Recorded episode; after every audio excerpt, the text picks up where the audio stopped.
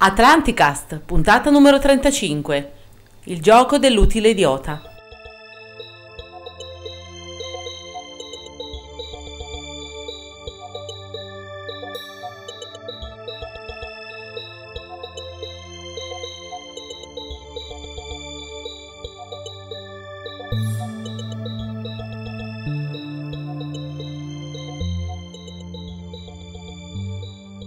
Saluto lemuriano da Eugenio. E un saluto a Trantideo da Paolo. Siamo tornati dalle vacanze. Siamo sopravvissuti alle vacanze estive.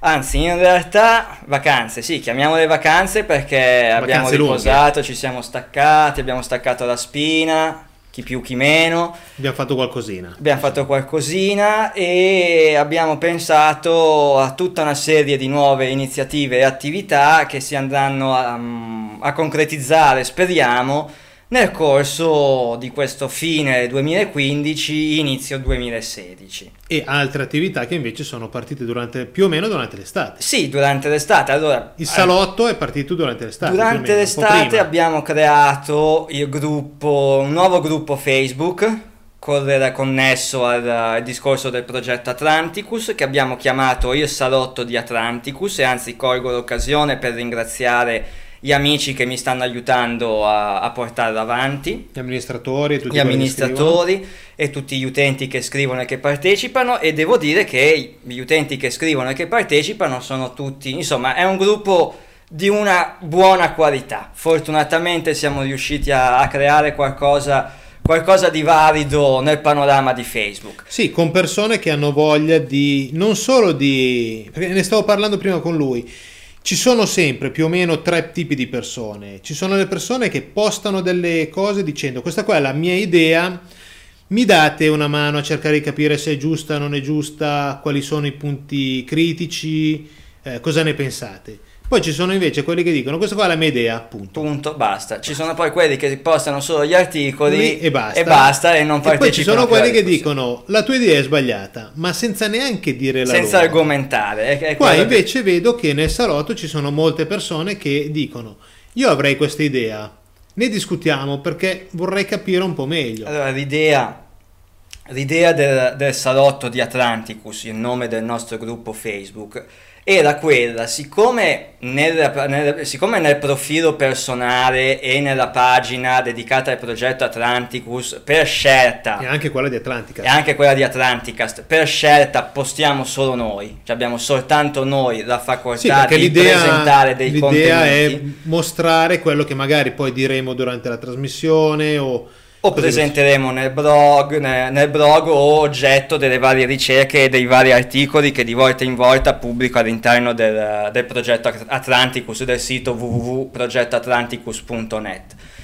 L'idea del salotto era invece quella di creare uno spazio dove le persone potessero interagire fra di loro presentando le proprie opinioni, i propri contenuti, argomenti su cui voler parlare e confrontarsi con altre persone sfruttando, utilizzando eh, e mettendo quindi in comune, condividendo, come è nello spirito del progetto Atlanticus, ricerca, condivisione, divulgazione e confronto, come, si fa, come si fa in un salotto seduti su una come poltrona parlando con gli salotto, amici. come si fa il giovedì del mistero Infatti. davanti a un bel boccale di birra. Infatti. Siccome purtroppo logisticamente capisco che persone di Catania, di Pescara, di, di Roma non possono O stranieri. o stranieri addirittura non possono per questioni logistiche essere presenti tutti i- un giovedì al mese qui a Milano, ho pensato perché non ricreare uno spazio virtuale come, eh, come è lo stile, lo spirito che caratterizza il nostro giovedì del mistero e quindi nasce il salotto di Atlanticus. Il che non vuol dire che non faremo più i giovedì del mistero, anzi, il prossimo giovedì del mistero Sarà fra pochi giorni, il 24. il 24 settembre e come questa puntata apre la terza stagione del nostro podcast, così la serata del 24 settembre riaprirà la stagione del giovedì del mistero milanese. Giusto? La nuova stagione. Esatto. Altra cosa importantissima e fondamentale che non posso esimermi dal raccontare è E che che diremo durante- questa puntata, nella prossima. nella prossima, in tutte quelle a venire, No, solo in questa perché Eh, non mi piace tediare. dopo... È la pubblicazione del mio secondo libro. Perfetto. Il viaggio nell'enigma volume 1, ma soprattutto la pubblicazione, l'apertura, meglio la messa online del sito www.viagionell'enigma.it, del sito promozionale del libro dove ci sono tutte le informazioni, le modalità di acquisto, eccetera, eccetera, eccetera, che fa il paio con www.genesidiunenigma.it, che invece era il sito del primo libro. ok. Detto questo, ho esaurito i miei siti, così almeno per tutta la terza stagione del podcast non li sentirete mai più. Beh, però basta che uno scrive, si ricorda il titolo del libro, lo mette dentro in Google e trova subito. Sì, ma poi tanto nel salotto di Atlanticus ogni tanto lo posto. Sì, cui- infatti, infatti. Poi se viene alle, alle conferenze o al giovedì del, del Del mistero, mistero. poi- A proposito di conferenze, 25 ottobre, io non ho iniziato dico 25, ho dato 23. non È il proprio 25, è il 25, qui è 25, pizzino domenica direttamente da 25 ottobre. Quinto, Memorial Carlo Sabadin a Rozzano, provincia di Milano. Praticamente nella stessa cittadina dove l'abbiamo tenuto l'anno, l'anno scorso, sì. E per il quale nel corso delle prossimi- dei prossimi giorni, delle prossime settimane, il tempo di definire la, la locandina, il materiale Titolo di presentazione, verrà mh, comunicato, divulgato e condiviso appunto attraverso tutti i nostri canali. Progetto Atlanticus in primis, Facebook, Atlanticast e ah, non, non ultimo appunto il nuovo gruppo, il Salotto di Atlanticus, da cui spero che le persone vogliano, vogliano partecipare e presenziare. Ovviamente tutto, titolo e tutto il resto verrà messo e anche gli abstract di chi farà le varie conferenze all'interno del convegno, che adesso non diremo chi, lo diremo nella prossima puntata così vi lasciamo un po' di suspense. Suspense. Beh, uno è qua, Una è finita la suspense. uno è di suspense. Eh, le metteremo su il sito della Sentinel Italia, praticamente www.sentinelitalia.org. Ovvio. Lì certo. ci sarà la pagina con titolo, abstract, eccetera. E il programma della Il giornata. programma della giornata e la regia occulta ci sta dicendo qualcosa. Si palesi che la regia occulta si... Si manifesti. Volevo solo aggiungere che l'associazione Senti nell'Italia è la Quella che organizza, beh, ovvio, l'evento. sì, sì, sì, No, sì, non sì. è ovvio. Non è ovvio, lo rendiamo ovvio adesso. No, l'avrei detto, non lo so perché magari me lo dimenticavo. Però come presidente della Sentinel Italia, eh, ovviamente eh, il qui medesimo sottoscritto l'avrebbe dovuto dire. Ecco, so già che qualcuno mi mazzurerà. Torna indietro e No, diciamo. no, no, no, no, si fa. E quindi, allora, conferenza 25 ottobre organizzata da sentinelitalia.org, sì, da Sentinel Italia, il cui sito è sentinelitalia.org, come tutti gli altri convegni precedenti.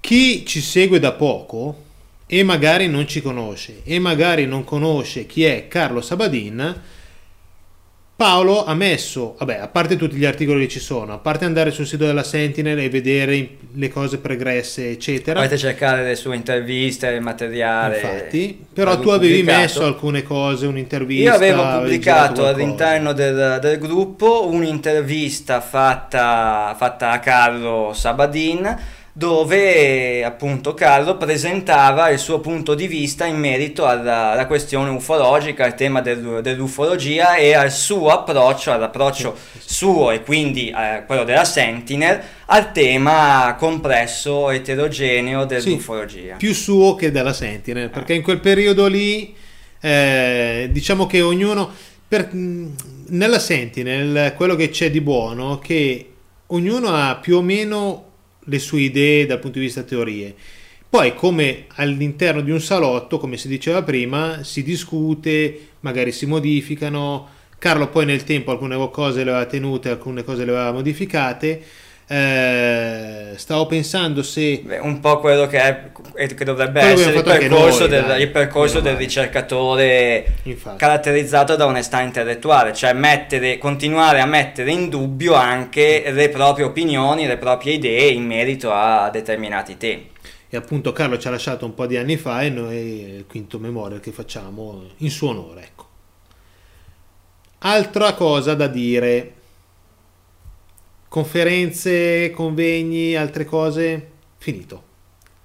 Perfetto. No, eh, eh, chiedo perché... È tutto da definire, pre- ci sono, ho, ho in mente, devo dire la verità, ho in mente molte, molte idee, vedo presupposti di una notevole potenzialità davanti, davanti al nostro progetto, davanti al, al nostro percorso per i prossimi mesi. Però non posso dire nulla perché sennò poi da Marte boicotterebbero tutti Ah, beh, i progetti giusto. e, Giusto, giusto. e verrei ostacolato e non riuscirei a portarli avanti. Già essere riusciti a creare il gruppo su Facebook è per me motivo di grande soddisfazione, lo ripeto, soprattutto perché ho avuto modo di interagire con persone che già conoscevo e con persone nuove, Mhm. dalle quali nascono interessanti riflessioni, interessanti discussioni, di cui una, una in particolare che diventa l'argomento della puntata di oggi,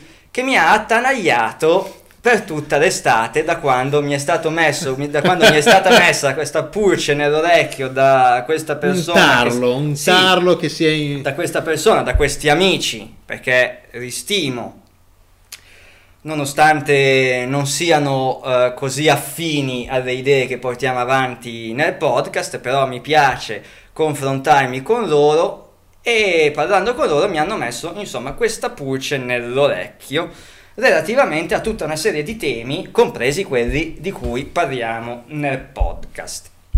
Due punti. La pulce nell'orecchio eh, fa riferimento al concetto dell'utile idiota. Uh, Carlo si mette a ridere subito così. Esatto, infatti capita a fagiolo. E mh, capita a fagiolo anche proprio perché mi piaceva eh, l'idea di presentare questo tipo di argomento nella puntata che a tutti gli effetti apre la terza nuova stagione stagione, del podcast, la nuova stagione del podcast. Terzo anno. terzo anno del podcast. Chi è l'utile idiota? Eh, In n'è. buona sostanza, ce n'è una marea. Concettualmente, l'utile idiota è colui che inconsapevolmente, diciamo Sì. così, inconsapevolmente, con il suo comportamento, con il suo modus operandi, con la sua attività, Con la sua divulgazione. con la sua divulgazione o con il suo fede. contrasto alla medesima, quindi Fatto o divulgazione o contrasto, fatto il maggi- più delle volte in Buona buona, fede, fede, sì. che in malafede già non sei più utile idiota, Infatti. saresti già regista. Che in buona fede quindi eh, compie qualcosa di propedeutico al regista, al player, Sì. diciamo così, per, secondo la- per utilizzare la terminologia che abbiamo imparato a conoscere nel, nel corso delle nostre ricerche e delle puntate. Un esempio di utile idiota è il, eh, lo studentello Ah, accademico. che devi dicevi i nomi e cognomi. No, non mi permetterei Un esempio mai. è il signor, Il signor Pinco Facebook- Pallino che su Facebook ha scritto tale cosa e tale giorno. No, un esempio è lo studentello eh, che viene instradato e eh, si presenta su Facebook come so tutto io per smontare tutte le teorie alternative ed eh, eterodosse che vanno contro la versione ufficiale dell'Accademia. Ma questo è l'esempio più semplice. Sì. Penso che tutti i ricercatori alternativi, tutti i podcast ascoltatori, tutti quelli che hanno avuto un minimo a che fare con questo tipo di ricerca ne abbia trovato uno o più di uno sulla sua strada. Bannato subito. Classico comportamento da troll, classica applicazione della dialettica eristica che già Schopenhauer descriveva nei suoi, nei suoi testi, nei suoi libri, per cui quello è l'utile idiota. L'utile idiota è anche colui che in una posizione importante racconta cose propedeutiche alla, alla realizzazione di un piano. È utile idiota anche il parlamentare che vota il pareggio di bilancio senza neanche sapere che cosa accidenti sta votando. Anche quello concettualmente è un utile idiota. È anche utile idiota chi porta avanti un percorso di ricerca inconsapevolmente raccontando cose che senza saperlo possono essere propedeutiche al piano di lungo periodo del Prayer C. La domanda che mi sono posto durante tutta l'estate, alla quale non ho ancora ottenuto una risposta, no, in realtà la risposta l'ho ottenuta e se i podcast ascoltatori avranno la pazienza di ascoltare fino in fondo la puntata, scopriranno qual è la risposta. Insomma, mi sono domandato se io, Se tu potessi nel essere- fare quello che stiamo facendo, podcast compreso, non fossi in realtà l'utile idiota del Prayer C. E qua l'utile Paolo idiota. si sta scaldando. Sì, infatti mi sto rimboccando le maniche e non è la birra che ho bevuto. No, perché la domanda, cioè la riflessione, è, era- è stata intelligente, è stata seria. Ovvero, la domanda è, può essere considerato ciò che stiamo facendo inconsapevolmente qualcosa che vada a vantaggio di coloro che siamo convinti invece di star combattendo? No. no, Mi sarebbe senso- piaciuto poter rispondere no, con tale Nel senso che io ho sempre visto, dopo tu andrai avanti in questa, in questa... Io ho sempre visto l'utile idiota come uno che fa cattiva divulgazione.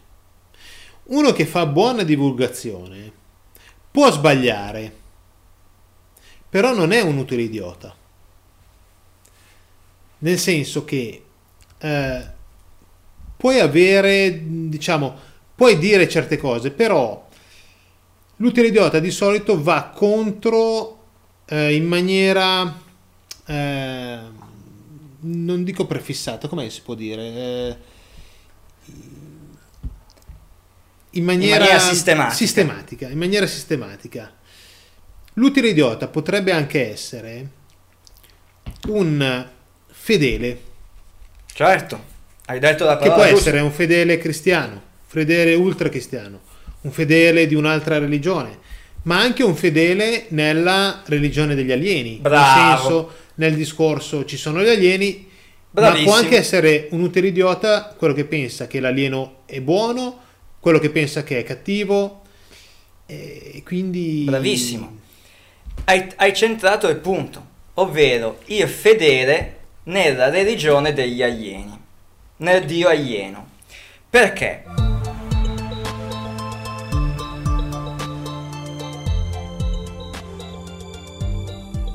Perché è altresì L'ultrafideista, l'ultrafideista, certo, non non- quello che si fa, si pone delle... non il ricercatore che si pone delle domande e come abbiamo detto prima, che magari partecipa a degli spazi di discussione come può essere il Salotto di Atlanticus dove ci sono eh, più idee, più teste che si scontrano e dalle quali quindi si eh, comprende, si cerca di comprendere qualcosa. È il fideista, il, tra virgolette, il pericolo, ma è altresì vero quello che nella mummia che ha tirato fuori Maussan continua Ah, a dire continua a quello dire lì che- è un reperto alieno. Ok, Quello è un utile idiota, perché può anche essere in buona fede. può anche essere in buona fede, però il punto è possiamo essere anche noi in buona fede nel raccontare le storie degli Anunnaki, le storie degli antichi dei, le storie... Ma noi non lo facciamo in maniera fideista. Noi no, E quindi non siamo utili idiota. eh. Ma chi ascolta... Cioè, secondo, Attenzione, secondo la mia visione dell'utile idiota, eh? Ma chi ascolta, e infatti per questo prego, invito ed esorto sempre, e lo faccio nuovamente, chi ci ascolta nell'usare il proprio senso critico e la propria capacità di discernimento, anche e soprattutto nei confronti delle cose che diciamo noi. Perché se non lo fa, noi rischiamo di diventare utili idioti. Ok. E, spie- e cerco di spiegare perché. Perché è vero che noi cerchiamo di fare buona divulgazione e cerchiamo di presentare le nostre idee, le nostre opinioni, così come fanno anche molti altri ricercatori di cui non faccio il nome. Ma il messaggio che passa, o che rischia di passare, e me ne accorgo interagendo proprio su determinati gruppi Facebook, è quello del passaggio da una fede a un'altra Ok. nel passaggio, quindi nel con- nell'iniziare a concepire il cosiddetto messia alieno. Sì, cioè nel dire, ok, ho capito che il Dio della Bibbia, che il fedele Yahweh- cristiano eh, che è Yahweh Yahweh, non è un dio perché era un balordo, ma non Era si un fa comandante spaziale. un comandante spaziale. Eh, Tanto di cappello, eh. eh, oh. Ma non si fa il passaggio nel- non si fa il passaggio concettuale nel cercare di individuare il Dio nel noumeno che si manifesta nella realtà fenomenica, Dice cioè sì, nel no, qua hai tirato fuori due parole, parolone. E il noumeno è l'uno, tanto per Ok. intenderci. Ma si, eh, ci, ci si può limitare, e questo è un rischio, nel vedere Yahweh alieno, Yahweh uguale Dio, e quindi nella logica mentale uguale alieno uguale a Dio. E l'idea di alieno uguale a Dio è propedeutica a quello che il nuovo ordine mondiale tende a realizzare e di cui ha bisogno. E ne abbiamo prova attraverso tre eh, elementi. Prova, indizi. Sì, indizi, sì. Il primo è la carta Messia degli Illuminati Card Game. Non so se avete Oh, ecco, presente. bisogna comprarle. eh. Non so se avete presente. Bisogna trovarle e comprarle. Infatti io La prima cercato- versione dell'85. Ho E visto dei bravo, prezzi che... dell'82, dell'82, ok. la prima Ho versione visto dei prezzi dell'82. allucinanti. Eh, quindi ho, E ho quindi desistito abbiamo- subito. Abbiamo desistito subito. Se partecipate alla conferenza e ci portate, ci fate diventare ricchi, allora compreremo il gioco degli Illuminati e giocheremo tutti quanti insieme al reglamento. Sarebbe bello eh, fare un Sarebbe giovedì del bello, sì, mistero giovedì de- a giocare al... Vedete come dal confronto tra cervelli scaturiscono le idee migliori. Vabbè. Allora, per chi non conosce gli, eh, il gioco di carte degli Illuminati, è un gioco di carte, appunto, un gioco di società, Sì. un gioco di ruolo. No, di ruolo, un gioco di società, È un tipo gioco Magic. da tavolo. Sì, esatto, bravo. Tipo Magic... però ispirato agli Illumina- al, al concetto di Illuminati, pubblicato dalla Steve Jackson Games nel 1982 e ispirato dai romanzi della trilogia Illuminati di Robert Anton Wilson e Robert Shee, di cui Sì, avevamo sì. parlato anche in una delle edizioni precedenti del podcast Trilogia che ho... e di cui appunto abbiamo, tu hai letta tutta, No, ho letto un pezzettino all'inizio ed è devastante. Ho detto, no, bastato con quello e ti calma, sei dovuto fare fermare. con calma, mi devo sedere, devo qual è la particolarità di questo gioco? leggere con molta calma. che le carte raffigurano tutta una serie di eventi, alcuni dei quali, secondo alcune teorie più complottistiche, si sono effettivamente realizzati. L'attentato alle Torri Gemelle, Che già l'attentato- nell'82 c'era nel... c'era la carta con, eh, che, che racconta, che fa vedere eh, lo scontro, l'impatto, da- da- l'attentato alle Torri Gemelle, l'attentato al Pentagono, eh, la fame nel mondo, le- la, la cattiva informazione, le pestilenze, l'inquinamento, e poi c'è questa carta, la carta del, Del Messia, che presuppone appunto la- ah, l'avvento del Messia, Mm. del falso Messia, l'Apocalisse lo Del chiamerebbe il falso Messia, eh, attraverso il quale, attraverso la, la cui presentazione, unificare tutti i popoli sotto un'unica re- nuova religione, presentata appunto dalla manifestazione di questo Messia. La venuta messianica in realtà è qualcosa di unificante. Non so- Interessante, interessante. non solo questo, abbiamo i murales di Denver, i murales dell'aeroporto di Denver. Sono una serie di murales, appunto, di affreschi, Sì. di dipinti sul muro di questo aeroporto eh, colmo, pieno, rigonfio di simbologia massonica, perché c'è la pietra angolare massonica mh, con simbologia massonica legata, d'altronde la simbologia massonica negli Stati Uniti non è così difficile Sì, trovarla perché sono molto più esposti da questo punto di vista di quanto possa essere la Beh, realtà italiana. fondamentalmente il, diciamo la Mason, il- il- le logge massoniche là sono all'ordine del Sono giorno. all'ordine del giorno, sono- Non so se vi ricordate la loggia del Giaguaro che c'era dentro in Happy Days, l'idea era la loggia, La loggia. che può essere massonica, può essere mille altre, però loro hanno questa idea del, del creare la loggia del creare le logge, del creare le fratellanze, anche Sì. le confraternite in ambito universitario, Infatti. tipiche della realtà universitaria americana, sono tutte so- eh, sotto quell'aspetto, sotto quell'aspetto lì. I murales di Denver sono appunto tutta una serie di uh, rappresentazioni pittoriche, di raffigurazioni di tutta una anche serie... molto belle visivamente. Visivamente molto belle, ma anche molto inquietanti perché uh, c'è chi dice, e io sono uno di questi, che descrivano un piano programmatico volto alla reali- realizzazione del nuovo ordine mondiale attraverso guerre, perché abbiamo immagini di guerre, abbiamo immagini di un soldato, abbiamo immagini di, di, di gente morta in una bara.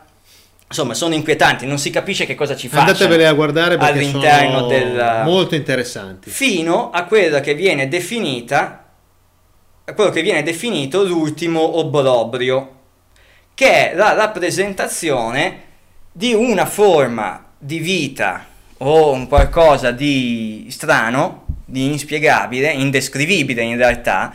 Infatti io consiglio, mi unisco al consiglio di, di Eugenio di andare a vedere direttamente ciò di, cui sto, ciò di cui stiamo parlando, l'ultimo obbrobrio, che è l'ultima idea, del, l'ultima Del raffigurazione del murales, dove c'è chi dice di vedere appunto un alieno, la figura centrale, un, ali- un alieno che giunge sulla Terra o comunque che dà origine a una nuova era, rappresentata dal bambino che nasce sulla sinistra Sì.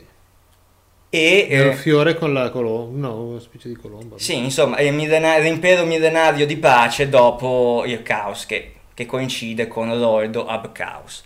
Anche in questo caso abbiamo quindi l'idea di un, uh, di un messia alieno, comunque di un alieno, di una figura aliena salvatrice del mondo. E in ultimo il tanto uh, decantato progetto Blue Beam. Gusti. Il progetto Eh, Blue Beam quello. che, cosa, che cos'è? Sarebbe nell'idea, eh, nell'idea così concepita un gigantesco spettacolo spaziale in cui avvalendosi di suoni e di ologrammi a tre dimensioni, nonché di proiezioni laser di immagini olografiche multiple in vari punti del mondo, differenziati a seconda del credo religioso nazionale dominante, uno spettacolo quindi in cui indurci a pensare che Dio è, È tornato arrivato. sulla terra per salvare il mondo. L'idea è chiaramente, l'idea sarebbe efficace se chiaramente la maggior parte di noi ci crederà a questo, ovviamente. E però come l'impressione che non solo... Cioè, un- uno spettacolo tipo quello del Blue Beam, anche per un religioso che può essere un cristiano, un musulmano, un ebreo, eh, o anche, non so, un... eh, boh, buddista, taoista, diciamo altre, altre religioni o magari religioni che ci sono nel, in, in altre, in altre Sembra, sembra abbastanza inconcepibile oggi, come idea, in realtà. Oggi. Oggi. Eh, però se io da un UFO vedo saltare fuori Gesù Cristo e vedo saltare fuori altri mille Buddha, eccetera, eccetera, io come cristiano dico, ah ok, anch'io avevo ragione. E tutti, cioè, Non vorrei offendere i fedeli cristiani con questa mia affermazione. Dopo nel corso della puntata capirete forse meglio che cosa voglio dire. Oggi, come dici tu Eugenio, ci può sembrare strano e improponibile un'idea come quella del progetto Blue Beam, perché viene fuori Gesù, Bu- Buddha, Maometto. da- Però il progetto non è oggi.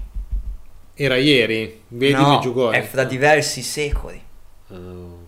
Duemila anni fa, duemila anni fa, quando è caduto l'impero romano, o poco prima che cade, qualche secolo prima che cadesse l'impero romano, i culti pagani sono stati sostituiti quasi con uno schiocco di dita Dal dall'idea, dal cristianesimo che fondava il suo personaggio principale di un uomo morto in croce e risorto dopo tre giorni. Ha vinto lui, E tutto, l'impero, Mitra, e tutto però- l'impero ci ha, ci ha creduto sostanzialmente. Adesso poi andremo anche nel dettaglio a vedere come e perché nel proseguo della puntata. Perché tornando un attimo al progetto Blue Beam, Però aspetta, mm, l'impero romano, ok, però il Consiglio di Nicea è avvenuto molto dopo, Esatto. però Gesù Cristo è avvenuto molto prima. E Esatto. quindi il Concilio di Nicea nuovo è, venuto il cristianesi- è arriverà- venuto il cristianesimo delle origini molto prima. E com'era composto il cristianesimo delle origini? Da tutta una serie di sette correnti Sì. di pensiero, dottrine, molte delle quali volte al- all'ognosticismo, se ben Ok. ricordiamo, quindi alla ricerca della conoscenza. Tanti rivoli di persone che si univano, dei piccoli gruppi di persone che si univano interrogandosi sulla natura dell'universo, sulla natura de- di se stessi, sulla natura di Dio, quello che facciamo noi. Però lì c'era già Cristo. Cioè, sì, i- ma tieni lo- co- loro avevano già in mente che c'è stato un Messia che era arrivato, che era morto e risorto. Va bene, tieni, conto, tieni presente comunque che l'ognosticismo è antecedente alla venuta di Cristo, perché Ok. comunque l'idea di gnosticismo e di esoterismo è già antecedente sì. all'idea di Cristo. Gli Esseni già facevano quella roba lì prima ancora che nascesse Gesù Cristo. Quindi avevamo uno scenario frammentato ed eterogeneo di tanti gruppi, di tante dottrine che portavano avanti la conoscenza, giusto? Attraverso il culto cristiano. Attraverso il, Sì, sì, il sì, sì, riferimento sì. a- a- a- al Cristo. Che cos'è successo in quel frangente? È successo che l'impero romano a un certo punto che cosa ha fatto? Ha sfruttato il lavoro fatto da queste dottrine, da queste correnti che, hanno, che portavano avanti un percorso di conoscenza per realizzare un sincretismo tra il culto pagano di Mitra e il culto cristiano nato appunto all'interno di queste sette, di, di queste sette Sì, esoteriche, sì, sì. gnostiche, eccetera, eccetera, eccetera, di questo universo eterogeneo, di persone che facevano, adesso non è che me la voglio menare, ma persone che facevano quello che facciamo noi. Quindi, col- il cristianesimo delle origini, inconsapevolmente, ha permesso all'impero romano di consolidare il proprio potere, sincretizzando il culto pagano solare di Mitra sulle loro scoperte, cioè sulle loro, Sì, sul loro pensiero, attraverso quello che passa alla storia come il concilio di Nicea. Cioè, prendo quel lavoro che hanno fatto questi qua, che si interrogavano sulla natura di Dio, di sé, dell'universo e tutto quanto, e trasformo i riti e le liturgie e trasformo il carattere esoterico del culto pagano romano in un nuovo culto esoterico rappresentato da, in quel caso, da Santa Romana Chiesa. ok. Ma ripercorriamo un attimo la storia appunto del de- quel, eh, lo scenario storico in cui quello successe e cerchiamo di capire un attimo perché la carta messia del gioco di carte degli illuminati, i murales dell'aeroporto di Denver, il progetto Blue Beam che sono propedeu- che descrivono quindi ehm, una tesi, la tesi dell'imitazione del ritorno del Cristo sì. dal punto di vista chiaramente del cristiano, ma di, di- di un Dio, cerchiamo di capire perché senza una religione mondiale? Il successo del nuovo ordine mondiale, basato appunto sul mondialismo, sull'universalismo, sul globalismo, sarebbe impossibile. Proprio perché il nuovo ordine mondiale, se eh, vuole eh, essere efficace nel corso dei prossimi secoli, qua stiamo parlando di un progetto Sì, che sì, si sì. dipana nella, mm, eh, in una dimensione temporale di secoli, non è che domani esce fuori il Messia e tutti ci crediamo ed è finita la storia. Bisog- deve passare del tempo e poi se vuoi ti spiego anche il perché. Eh, e distinguiamo anche che cosa vuol dire il livello esoterico e il livello esoterico di un culto, di una religione. Ok. il nuovo ordine mondiale ha bisogno di una nuova religione mondiale che lo possa sostenere, così come l'impero romano decadente aveva bisogno del cristianesimo per Per poter sì. sopravvivere e potersi riciclare nelle istituzioni vaticane. A livello esoterico cambieranno riti e liturgie, ma a livello esoterico i contenuti, i contenuti di questa religione mondiale, universale, a supporto del nuovo ordine mondiale, i contenuti esoterici rimarranno i medesimi di sempre, ovvero quei contenuti di carattere solare che riscontriamo anche negli aspetti exoterici appunto del cristianesimo. Gesù, il Sole e i dodici apostoli, i dodici segni zodiacali. Natale come il Sole Invictus e tutti gli altri aspetti di sincretismo con il paganesimo precedente al cristianesimo di cui abbiamo già parlato nel corso delle nostre ricerche e che affondano appunto le radici nel mitraismo portato a Roma dai legionari di ritorno dalle campagne militari in Oriente. Ok.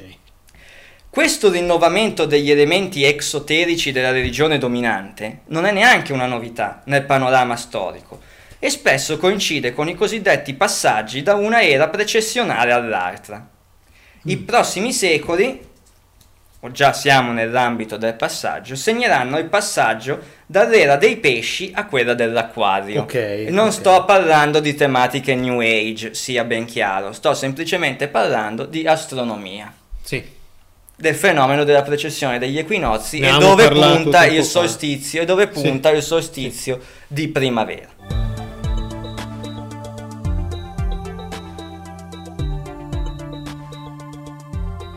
Duemila anni fa si passò da quella dell'ariete a quella dei pesci. Pesce, che tra l'altro è, non a caso, uno dei simboli con cui si identifica la figura di Cristo, che è il Messia di questa era, quantomeno in Occidente. è vero, è vero. Duemila anni prima ancora si passò da quella del toro a quella Eh, dell'ariete. il toro, eh, già. Mannaggia. L'era, l'era del toro dura da 4800 anni prima di Cristo al 2300 al 2320 prima di Cristo. 2004. Insomma, 2000-2500 anni, siamo nell'ordine. L'era dell'ariete dal 2320 al 160, sempre avanti Cristo.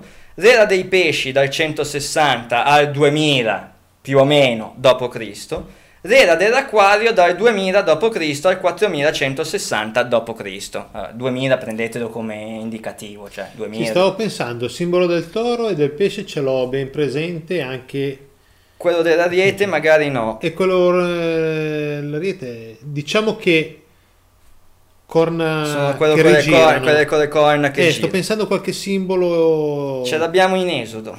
Chiaro e limpido come la luce del sole. Il passaggio, del- il passaggio dell'era precessionale dal toro all'ariete ce l'abbiamo in Esodo. Ah, Quando Mosè, disceso dal Sinai, trova gli israeliti in festa intorno a un idolo fatto a forma di toro.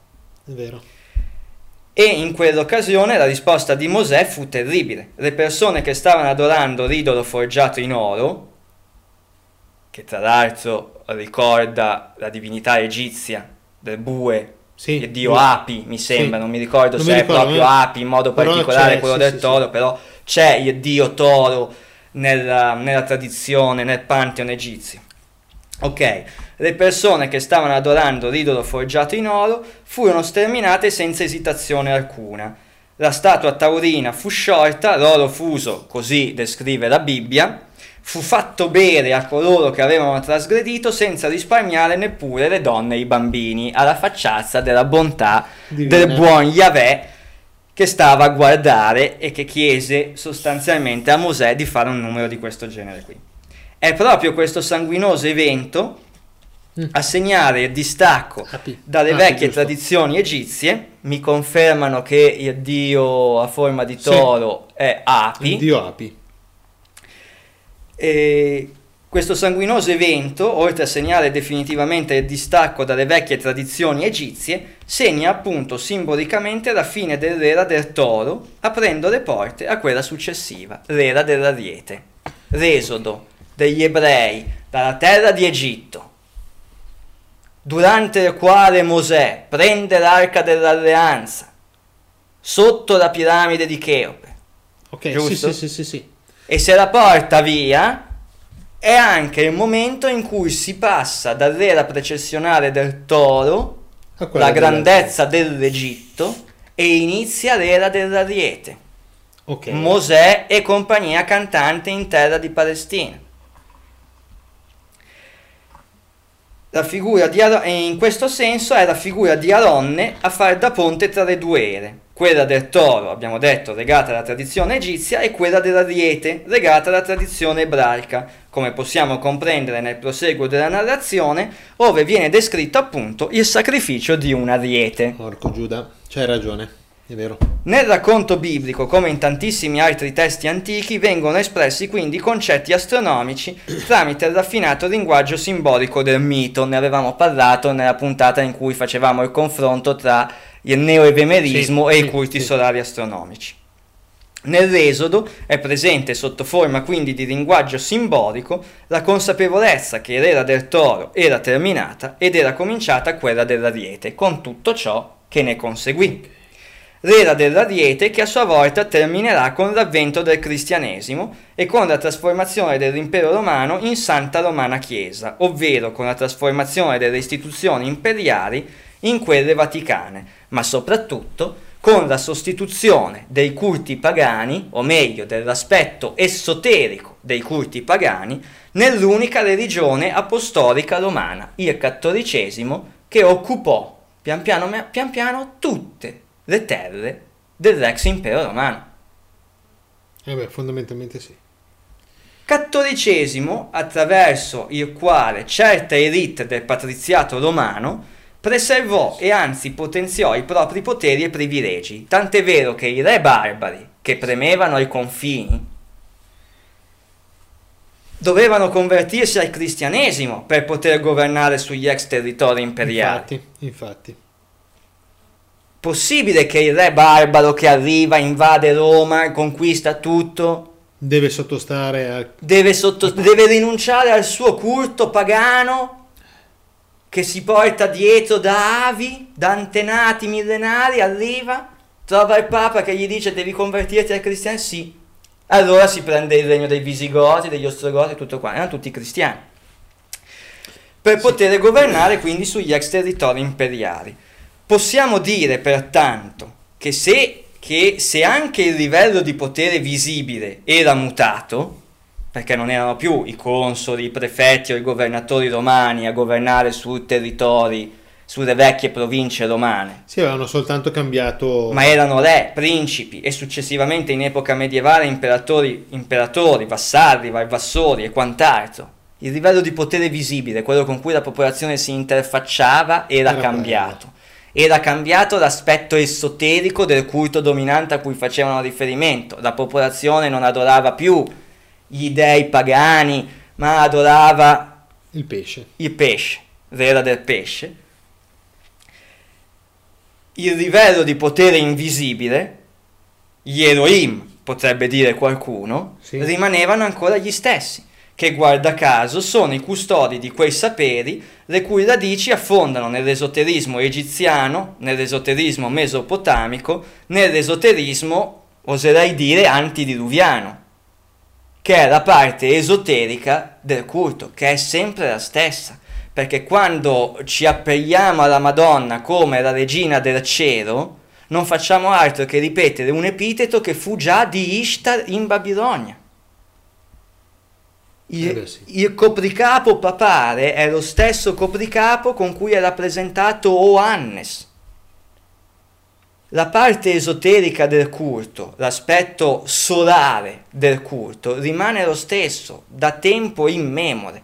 Ci sarebbe da domandarsi qual è l'importanza che sta dietro l'idea del sole, di Erion, tanto per intenderci. Eh, Perché il sole è così importante? Solo perché dà luce e dà energia o c'è qualcosa che forse nella scienza alchemica antidiluviana era stato compreso relativamente alla, come dire, alla natura di una stella piuttosto che questo mm. non è l'oggetto di questa puntata, magari sarà l'oggetto di prossime. puntate. L'importante è capire quindi la differenza, e mi rivolgo ai podcast ascoltatori, la differenza tra l'aspetto esoterico, che è quello più superficiale di un culto, è quello con cui ci si interfaccia quotidianamente, la comunione, il catechismo, il battesimo, il rito, la liturgia, la messa, e l'aspetto esoterico che invece non vi viene raccontato quando andate in chiesa, fondamentalmente, Eh ma rimane immutato e fa riferimento appunto a queste antiche conoscenze. Il cambio dell'aspetto, la mutevolezza dell'aspetto esoterico è al tempo stesso ciò che permette a queste autorità, a questi potentati di preservare il proprio potere. Ok. Lo diceva l'autore del Gattopardo, di cui adesso mi sfugge il nome, che tutto cambi affinché Non non cambi. cambi mai nulla. E Verga. infatti, hm? Verga, Usti, facciamo una figura la da, figura- facciamo, facciamo la figura da illetterati mostruosi. Google. Invochiamo Dio Google nella ricerca dell'autore del, del Beh, ma dopo Gattopardo. due birre io il gatto pardo. Gatto non mi Pardo. L'importante è il contenuto, adesso è che tutto cambia finché nulla cambi. E infatti la cosa interessante è che non è cambiato nulla dai tempi della caduta dell'impero romano. Ah, beh, sì. Perché se guardiamo le cause che hanno portato alla caduta dell'impero romano, diventa quasi automatico fare una correlazione coi, giorno- coi giorni d'oggi. L'impero romano cade storicamente nel 476 d.C. In virtù di tutta una serie di fattori che eh, ci sarebbe da fare un corso di studi universitari per analizzarli tutti, noi li presentiamo soltanto in estrema sintesi. Il calo demografico, dovuto non solo a guerre e carestie ma anche a epidemie, la crisi economico-produttiva delle campagne, il crollo dei, traffici- dei traffici commerciali, l'inflazione galoppante, la crisi nelle città, la perdita di coesione sociale dovuta all'enorme squilibrio nella distribuzione della ricchezza, lusso eccessivo per pochissimi privilegiati e povertà estrema per la grande massa dei contadini e del proletariato urbano. La mancanza di consenso nei confronti del governo centrale, causata anche dalla burocrazia, dalla corruzione, eccessivo, eccessivo peso fiscale che finiva per gravare sui ceti, meno, sui ceti meno abbienti, difetti del sistema costituzionale con il governo centrale condizionato dallo strapotere dell'esercito. Oggi non è lo strapotere dell'esercito, ma abbiamo comunque il governo condizionato da un- uno strapotere esterno. Quindi, quali sono state le cause della caduta dell'impero romano? Una crisi istituzionale dovuta alla corruzione imperante e alla perdita di fiducia da parte del ceto medio nei confronti delle istituzioni politiche imperiali. Nel frattempo Dio Google ha dato la, Giuseppe Tomasi da, di da Lampedusa, Lampedusa, è come poter dimenticarlo? Ecco. Ma si può, ma si può. Eh vabbè, che- succede, cioè succede, insomma No, era- veramente verga. I malavoglia. I malavoglia. Porco Giuda, è vero.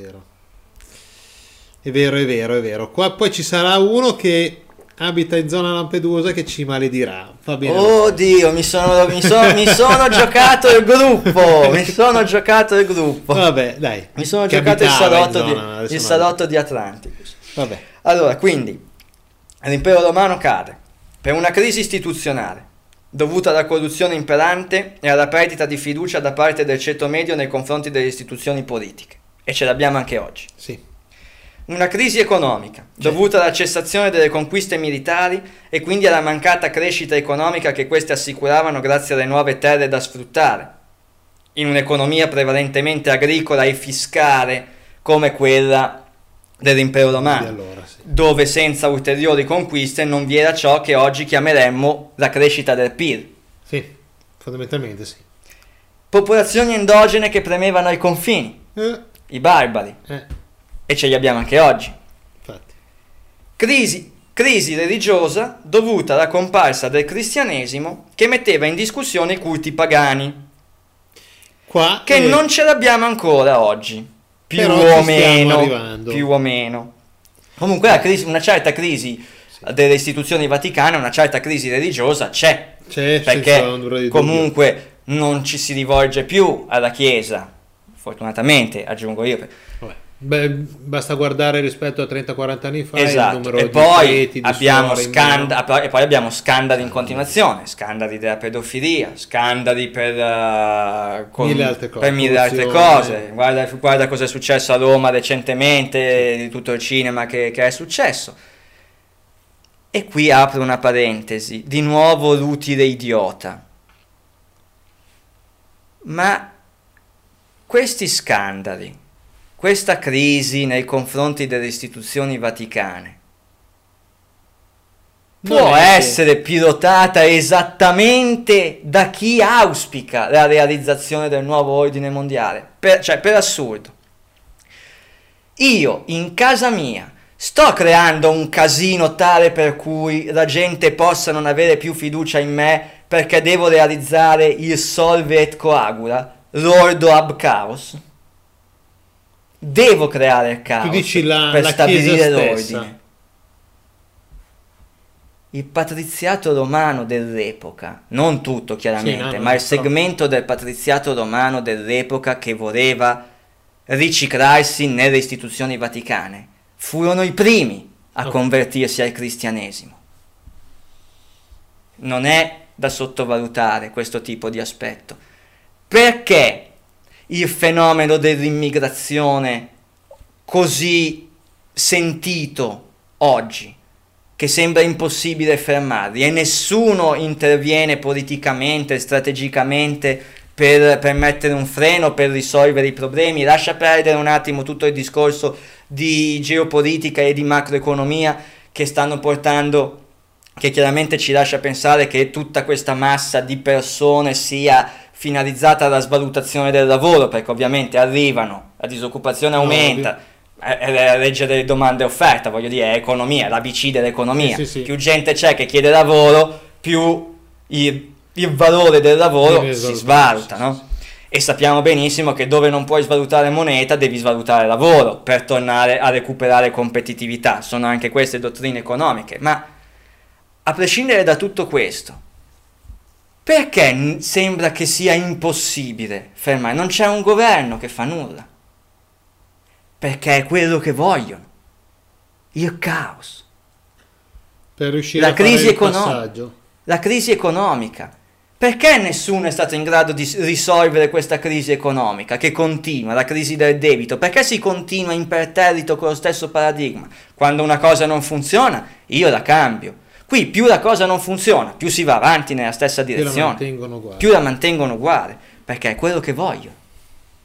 Vogliono ricostituire, vogliono ripresentare quelle medesime condizioni che hanno portato alla caduta dell'impero romano. Perché questo stiamo assistendo, alla caduta dell'odierno impero romano. Però vedi, tu fai un ragionamento di questo tipo. Ai tempi ci sono voluti 200, 300, 400 anni per fare in modo che il... Idem, anche oggi. È ni, nel senso che adesso con la tecnologia, con i media, con Più tutta veloce. una serie di cose, è molto più veloce. Non vorrei che questo passaggio saltasse fuori, non dico dalla sera alla mattina. Secondo me ci Cioè, vuole... tu pensa a quello che è successo l'11 settembre con le due torri. Cioè, Oggi sarebbe da più ieri difficile. a- Oggi da- sarebbe più difficile presentare un attentato di questo genere perché la gente ha anche drizzato le orecchie. Sì, ho capito, ma basta guardare Charlie Hebdo. Basta guardare ISIS che ancora Eh, non si capisce No, che si una- capisce. si capisce, ma Molti non è palese che è uno strumento degli Stati Uniti d'America, ma vabbè. Parliamo d'altro. se no non, arrivo alla, non arriviamo alla quarta edizione. A mio avviso oggi stiamo assistendo alla caduta dell'impero romano, ma è, una- è- è qualcosa di voluto da parte dell'elite. Non salveranno mai la situazione, perché è quello che vogliono, perché una volta caduto potrà rinascere dalle proprie ceneri, come nel mito della Fenice, più forte e più potente di prima, attraverso appunto i motti alchemico-massonici del solvet coagula, prima distruggo, poi costruisco, e dell'ordo ab chaos, ricostituisco l'ordine dal caos, l'impero romano cade perché sono combinato da fare schifo, io mi riciclo nella Chiesa cattolica e tutti i re li controllo io. Fin quando non arrivò l'impero con Carlo Magno, Sì, mi sì, pare, o sì, coso, sì, che andò in contrasto con... Ma questa è storia, poi quelli sono tutti i dettagli. Oggi hanno bisogno di un solve. Oggi hanno bisogno di un caos per ristabilire un nuovo ordine mondiale. Ma il mondialismo ha bisogno anche di una religione altrettanto universale e messianica.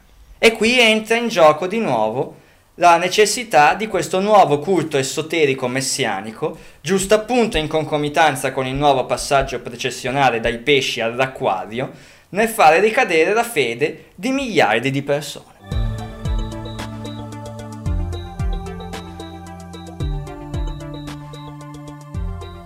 L'acquario, Eh, il portatore d'acqua, Enki.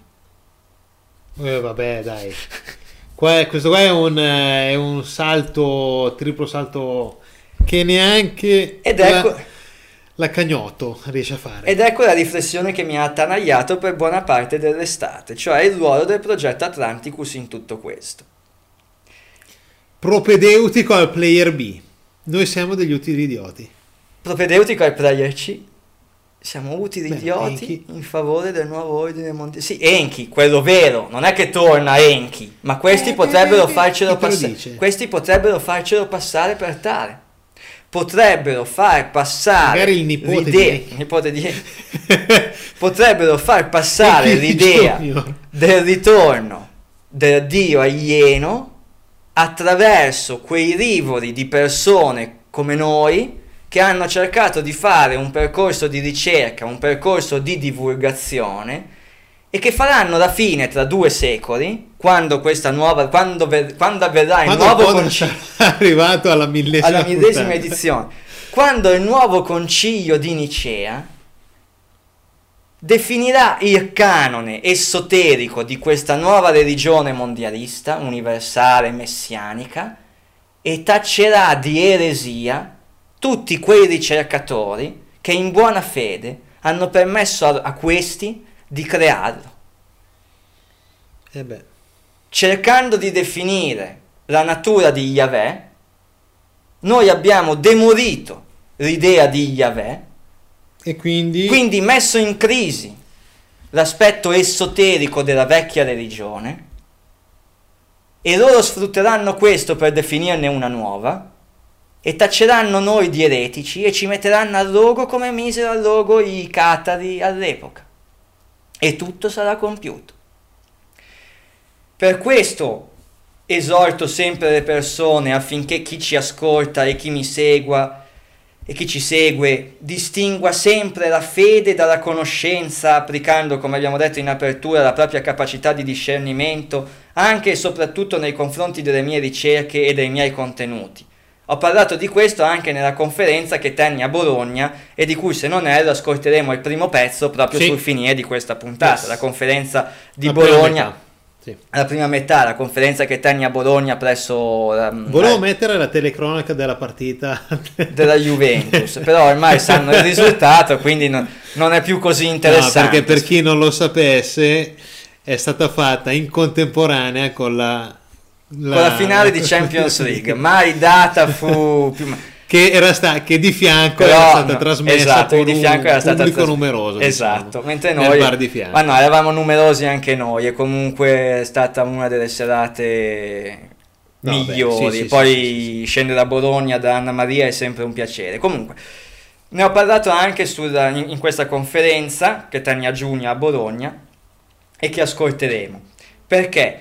Perché è importante evitare che si passi da una fede a un'altra fede. Magari la fede nel dio alieno messianico di cui parlava Eugenio all'inizio, che caratterizza una certa New Age, Eh beh, sì. che caratterizza un certo contattismo.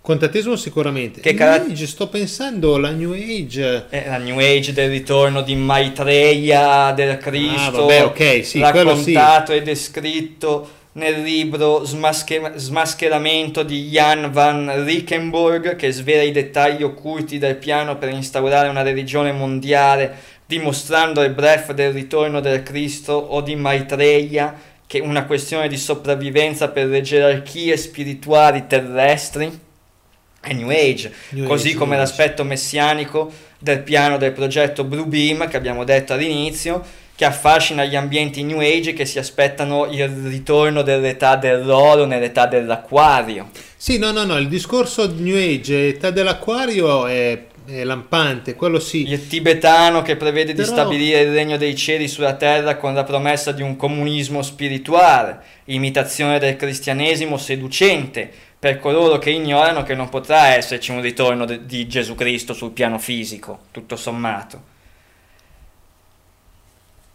Eh, però ce lo faranno vedere. E, e perché ti dico che ci vorranno dei secoli ancora? Perché io stavo pensando non alla nostra generazione, stavo pensando ai nostri figli, io non ne ho. Per Neanche cui me. non potrò divulgare l'errore. Neanche noi. Io non ho figli, ma sto pensando ai figli dei nostri podcast ascoltatori. Nella speranza che i nostri podcast ascoltatori non passino da una fede all'altra, cosa che voglio che sia chiaro. Ma qualora lo facessero, o prendi quelli che hanno male interpretato o male inteso un certo contattismo, di sicuro non gli parleranno di Gesù Cristo, del catechismo, della comunione, del battesimo, giusto? Parleranno di Astar Sheran, Bravo. di, di queste cose qua. Gli parleranno di Ashtar Sheran per addormentarlo, non gli leggeranno la Bibbia, gli leggeranno Il, il libro di Rael. Eh, ok, il libro di Rael. Di Adaschi. Perfetto. Questi bambini cresceranno, avranno a loro volta dei Sai che mi figli. viene trovo da ridere a pensare a uno papà che si mette a leggere un libro così per far addormentare il bimbo. Esatto. Magari ci sono.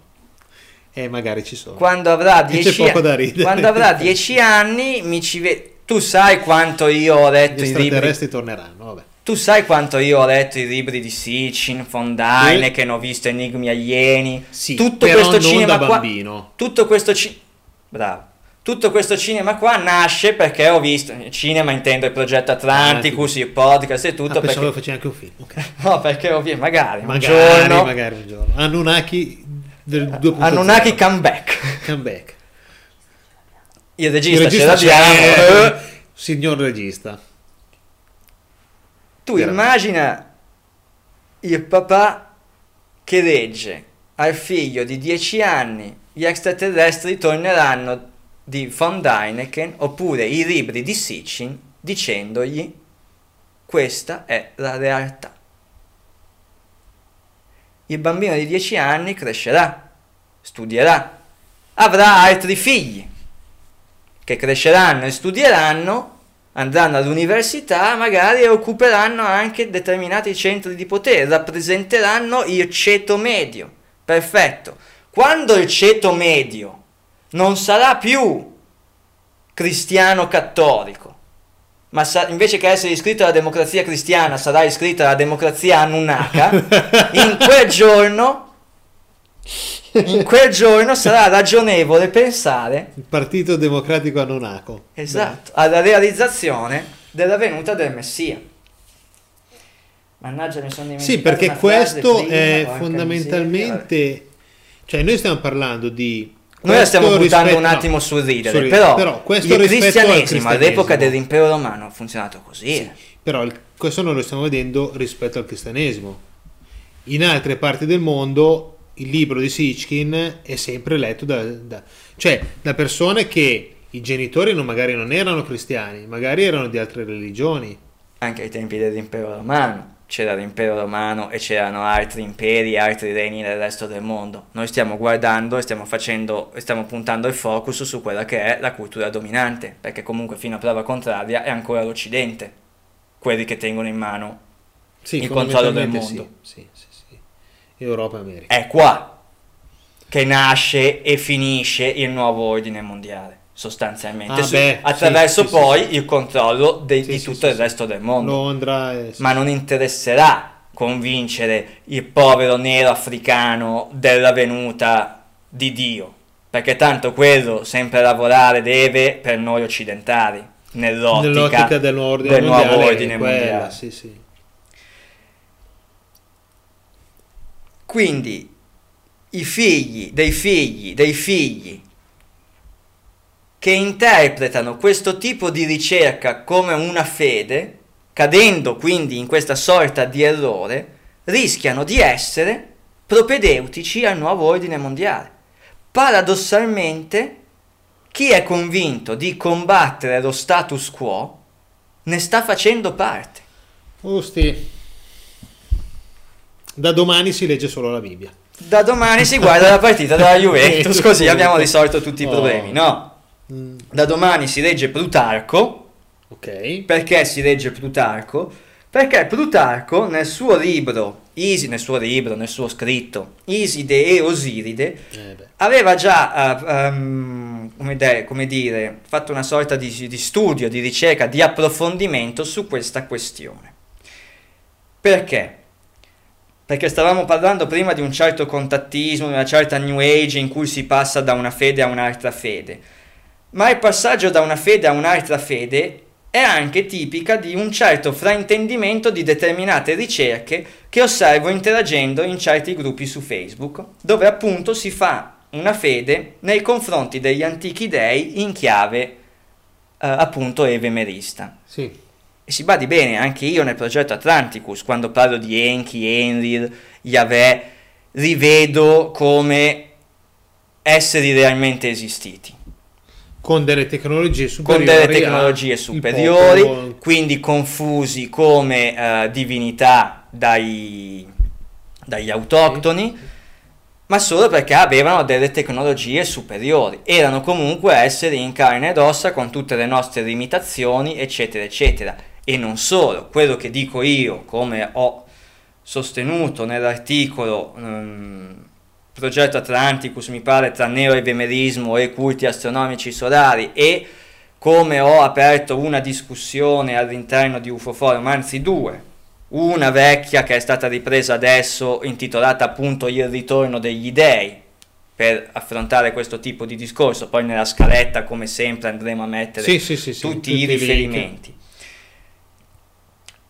Eh, a proposito di questo vorrei citare un articolo dello storico Richard Carrier, o Carrier, Oh. chi lo sa, nel quale viene spiegato in dettaglio il fenomeno noto come evemerismo o evemerizzazione, riprendendo la critica che Plutarco fa del fenomeno. Plutarco, per chi non lo sapesse, è un filosofo esistito più di 2000 anni fa. Il contesto è la chiave di tutto. Plutarco spiega perché l'evemerizzazione non sia del tutto credibile.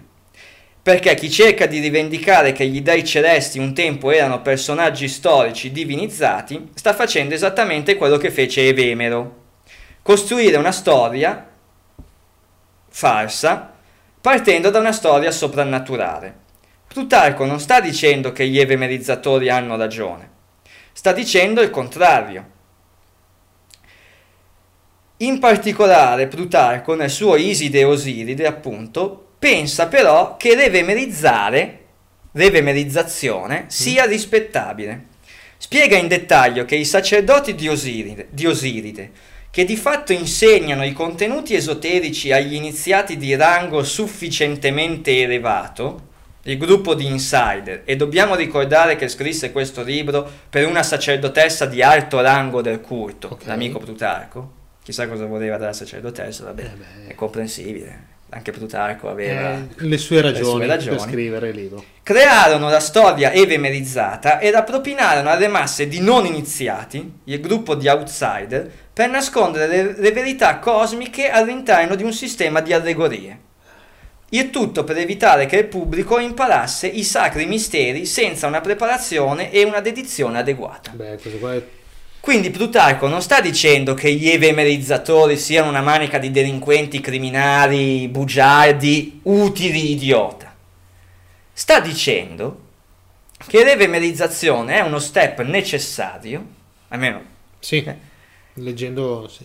per consentire agli iniziati di comprendere l'aspetto esoterico, mascherandolo con l'aspetto esoterico da dare in pasto alla folla. Ma sono i medesimi rivoli di cui parlavo prima delle sette gnostiche, eccetera, eccetera, eccetera. D'altronde anche il teologo ebreo Filone aveva adottato questa idea per spiegare parti del Vecchio Testamento che non gli piaceva prendere a- alla lettera. Quindi anche i padri del cristianesimo era- furono evemerizzatori. E stiamo ancora stiamo parlando di cristianesimo delle origini quando Dell'origine, parliamo sì.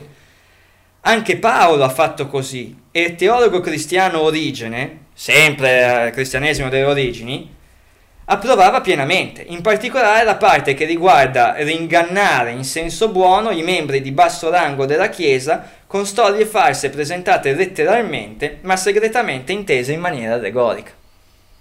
Eh già. Quindi il pretino di campagna, tanto per fare un esempio banale, il pretino di campagna gli racconti che Gesù Cristo è morto sulla croce, è risorto dopo tre giorni, così lui racconta ai contadini questa bella storiella, i contadini vanno, si fanno l'Eucarestia, mettono l'offerta e noi siamo tutti contenti.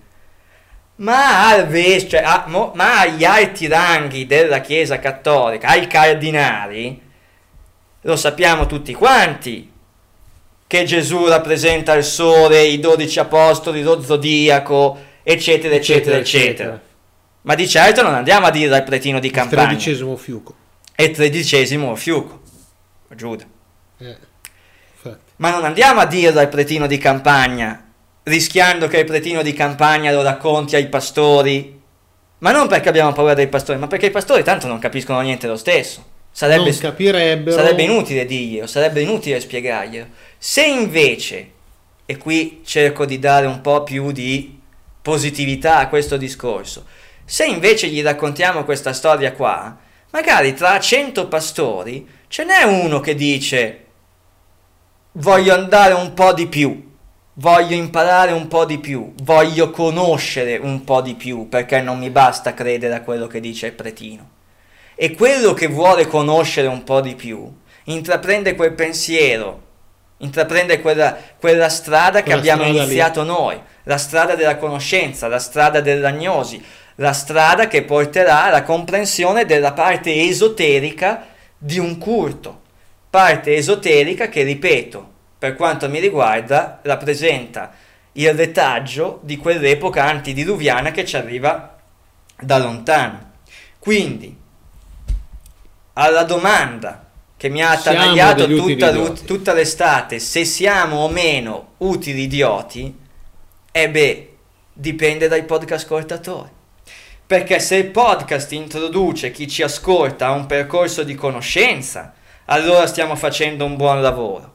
Se i podcast ascoltatori cadranno nell'errore di passare da una fede all'altra, E allora inconsapevolmente sia noi come loro sta- staremo facendo il gioco del nuovo ordine mondiale, posizionandoci come gli utili idioti di cui all'inizio e contribuendo a preparare il terreno all'avvento del falso messia. Allora il tempietto che ho fatto al dio Enki lo devo togliere. Eh? No, quello tienilo che non si sa mai. Non vorrei certo ritrovarmi alla fine a dover riconoscere di essere stato l'utile idiota proprio del nuovo ordine mondiale e di quell'ignoranza che cerco di combattere. Immaginati la beffa. Soprattutto, Oh, sì, sì, soprattutto senza nemmeno aver potuto godere dei vantaggi e dei privilegi degli agenti che- dell'occhio che tutto vede.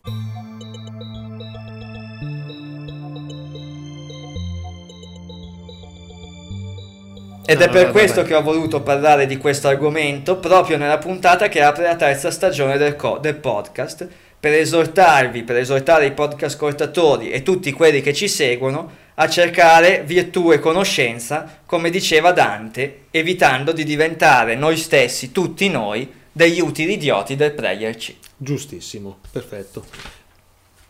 E non c'ho l'applauso perché qua sarebbe da far partire l'applauso. No, allora, due cose. Uno, adesso faremo sentire la tua conferenza. Ecco Io perché stavo- ho detto tutto questo prima di far sentire la conferenza, perché siccome ci tengo in modo particolare a quella conferenza, vorrei che venisse ascoltata secondo la corretta chiave di lettura. No, a me, siccome io mm, stavo riflettendo su in Battlestar Galactica fondamentalmente, le 12 colonie avevano la religione, tra parentesi, quella degli, degli antichi dei, nel senso Zeus, Apollo, eccetera, eccetera, eccetera. A parte che anche loro si chiamano così, però stando sulla religione, loro avevano questa religione e dopo da lì si è trasformata nella religione, dopo è stato rivisto in Caprica, Mhm. nella religione dell'uno. La religione dell'uno che era quella dei Siloni, Ok. che hanno iniziato a abbracciare la religione dell'uno. Però lì non so se qualcuno ci ha buttato dentro qualche indizio in più rispetto a questa cosa che è molto palese, diciamo. Beh, noi sappiamo, cioè sappiamo, noi ipotizziamo e consideriamo più che ragionevole l'idea che ci sia Devo una andare a- mano. devo andare a guardare il libro che aveva che ci aveva detto Mariano nell'intervista. Sì. Carl Palmer, no, come si chiamava? Eh, Vabbè, ne conosce un L'abbiamo conosce... la- quello che, lo, che aveva- l'avevamo messo dentro quando l'abbiamo intervistato nella scaletta della puntata, lì c'è. Eh, si può Lo scaricare possiamo andare a recuperare sì, sì, da lì. Perché Se c'è dentro indubbio- qualcosa relativamente perché avevo dato un'occhiata così veloce, ma non mi ero soffermato il discorso.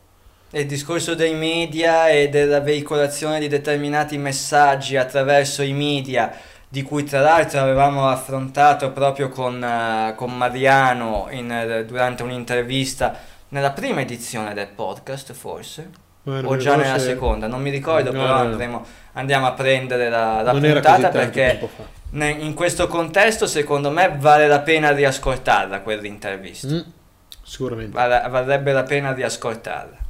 Vabbè. Niente.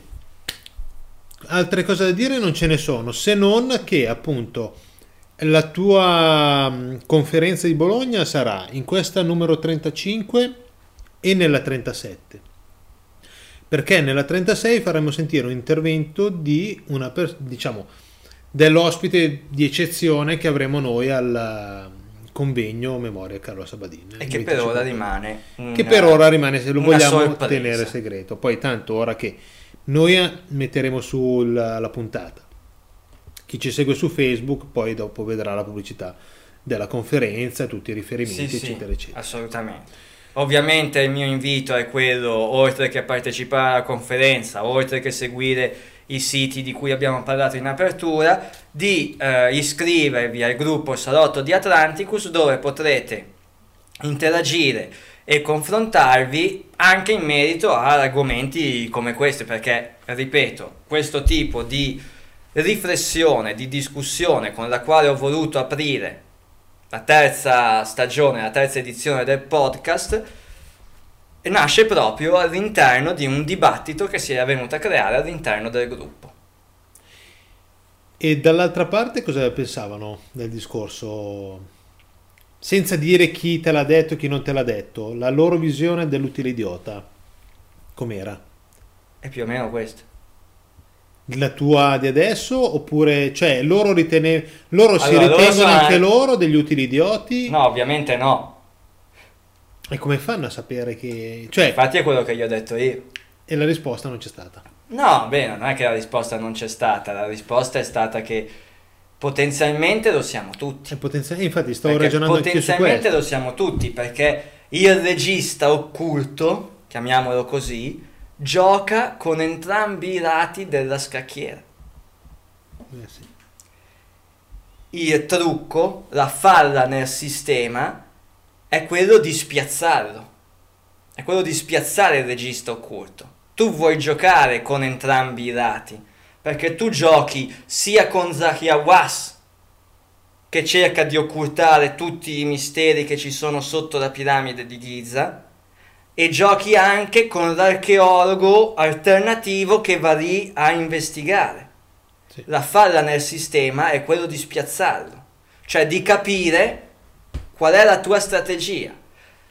La tua strategia è che il podcast vuole che racconti di questi argomenti? Ok, io ti spiazzo dicendo che ho capito qual è il tuo gioco e lo racconto anche ai miei podcast ascoltatori affinché evitino di cadere in in, quell'errore. quel tra- in quella trappola perfetto sì sì sì sì, sì giusto ok bene passiamo adesso allora alla parte del convegno che si è tenuto appunto a Bologna A Bologna a il giugno 6 giugno, data indimenticabile. Convegno che era stato organizzato da, appunto dalla nostra amica Anna Anna Maria, Maria. con eh, Associazione Stene. Stene. E, e ci sarà l'anno prossimo in data ancora da definire Data la ancora da tua- definire perché stiamo aspettando che dicano quando è la Quando è la finale, finale, di Champions League così la scegliamo esattamente in in quello quella data. specifico giorno. sarebbe troppo bello No, no, ma io devo dire ad Anna Maria di fare appunto così perché Sarebbe- voglio, come dire, un se la- inizio di una una tradizione. Una tradizione, Una stavo pensando anch'io Un aspetto esoterico del progetto dicendo, Atlanticus, un rito, noi una vogliamo liturgia. farla in quel giorno lì Assolutamente, Oh. una liturgia. Voglio parlare mentre dall'altra parte si sentono i boati in caso di gol, mica gol. giustamente dai perfetto un saluto lemuriano da Eugenio E un saluto a Trantideo da Paolo. e buona continuazione con il resto della puntata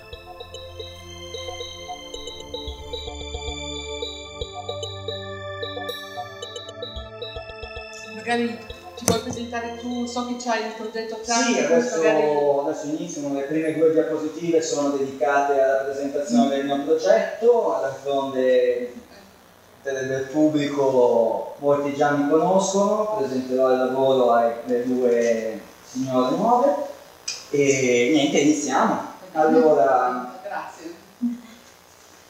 ci ritroviamo qua di nuovo a Bologna dopo l'esperienza dell'anno scorso dove avevamo intrapreso una intitolata, dove avevo presentato la conferenza intitolata Il cammino del sapere, dove avevamo affrontato una sorta di percorso cronologico e geografico di dove questo sapere esoterico ha attraversato nel corso del tempo, nel corso della, della storia.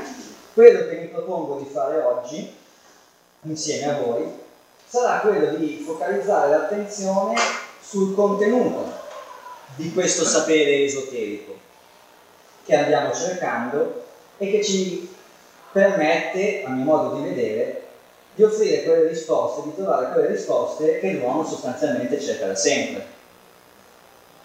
La, la- la propria natura, la natura dell'universo e la natura di Dio. Chi siamo, da dove veniamo e che cosa facciamo. È un progetto ambizioso, è un progetto che ehm, di, di- un progetto di ricerca, di condivisione e di divulgazione delle, delle ricerche che vengono fatte, che vengono svolte ed effettuate attraverso diversi canali, principalmente internet, attraverso il mio blog progettoatlanticus.net, i forum dove sono attivo con diverse discussioni inerenti a queste tematiche, principalmente UFO Forum, a cui recentemente si è aggiunto anche il podcast Atlanticast, arrivato alla 32esima puntata, ancora da ancora- che deve essere ancora pubblicata, dove affrontiamo tutte queste tematiche partendo dalle civiltà antidiluviane, che poi diventano anche pretesto per approfondire temi legati al mondo dell'esoterismo, della medianità, della spiritualità, oltre che concetti filosofici sulla, sulla natura dell'uomo, sull'esistenza dell'uomo. Oltre a pubblicazioni abbiamo lì due esempi di libri, gli unici due esempi di libri che ho fatto, e gli articoli che sono pubblicati e disponibili in formato PDF sul mio sito, oltre chiaramente alla presenza sui principali social network e i convegni e le conferenze e ne approfitto per ringraziare per la terza volta Anna Maria per questa opportunità di venire a Bologna, che tra l'altro è anche una bella città, magari un po' calda oggi, però d'altronde è estate e ci si può fare poco. Il progetto nasce nel corso del 2011 dalla volontà, del- dalla- dalla volontà dell'autore di condividere le proprie teorie e i risultati raggiunti dalle sue ricerche. Eh, siamo partiti dalla, dalla teoria degli antichi astronauti, von Däniken, Zuccaro, Scolosimo e tutta la letteratura aggregata. In questo, in questo cammino di ricerca, che poi sfocia in, altri- in altre discipline, in altre teorie, perché uno dei, dei presupposti del progetto Atlanticus è quello di cercare di trovare un senso logico attraverso la multidisciplinarietà delle varie tematiche, ovvero non una ricerca a compartimenti stagni, ma mm, attraverso appunto l'unione delle varie teorie, delle varie idee che, vengono, che sono state proposte nel corso degli anni. Questo perché, come si diceva prima che iniziassimo la conferenza, siamo guidati dalla convinzione che i segreti del nostro passato possano rappresentare la chiave per costruire un futuro migliore. Il tema di oggi è proprio, come abbiamo detto, la conoscenza esoterica. Cosa vuol dire esoterico? Semplicemente vuol dire occultato. Esoterico è ciò che è tenuto segreto per n motivi. Adesso non stiamo ad approfondire e discutere, magari capiterà l'occasione nel corso della, nel corso della serata. Quello lì è il quadro di Michelangelo che bene o male penso conosciate tutti.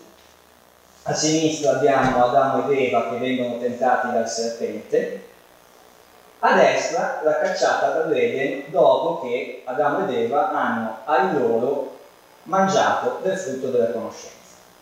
Ora la Bibbia ci dice, Genesi ci dice, che il Signore Dio prese l'uomo e lo pose nel giardino di Eden perché lo coltivasse e lo custodisse.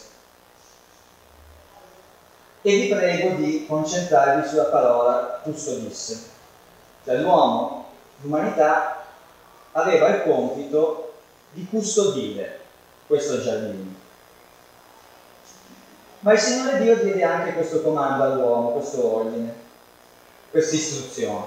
Gli disse che poteva mangiare di tutti gli alberi del giardino, ma che non poteva mangiare dell'albero della conoscenza, del bene e del male, dell'albero della conoscenza del bene e del male, perché se l'avesse fatto sarebbe morto.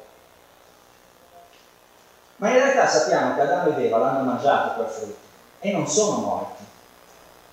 Per cui il Signore Dio, e poi vedremo che in Genesi quello non è il Dio trascendente che andiamo cercando, disse una bugia all'uomo. Perché gli disse che morì, che sarebbe morto se avesse mangiato di quel frutto. Ma in realtà sappiamo che non è morto. Il che significa che Dio aveva una dannatissima paura che l'uomo mangiasse di quel frutto.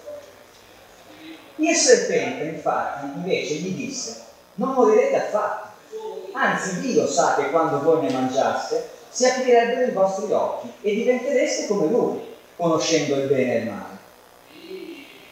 E in realtà fu il serpente a dire la verità all'uomo. Perché a prescindere da tutte le conseguenze che state causate da questo atto, Dio mentì. Il serpente gli disse la verità. A prescindere da tutte le implicazioni e le conseguenze del caso, è importante notare questo. Perché allora non possiamo più pensare che il Dio descritto in Genesi sia equivalente al concetto di Dio trascendente, metafisico, onnipotente e onnisciente che pensiamo. Perché? Perché non vuole che l'uomo acquisisca conoscenza, ovvero desidera rimanga ignorante.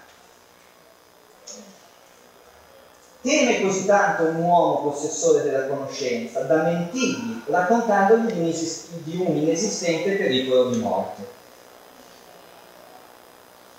E una volta che l'uomo acquisisce questa conoscenza, rivelando di fatto l'inganno di Dio in tal senso, viene cacciato dall'Eden.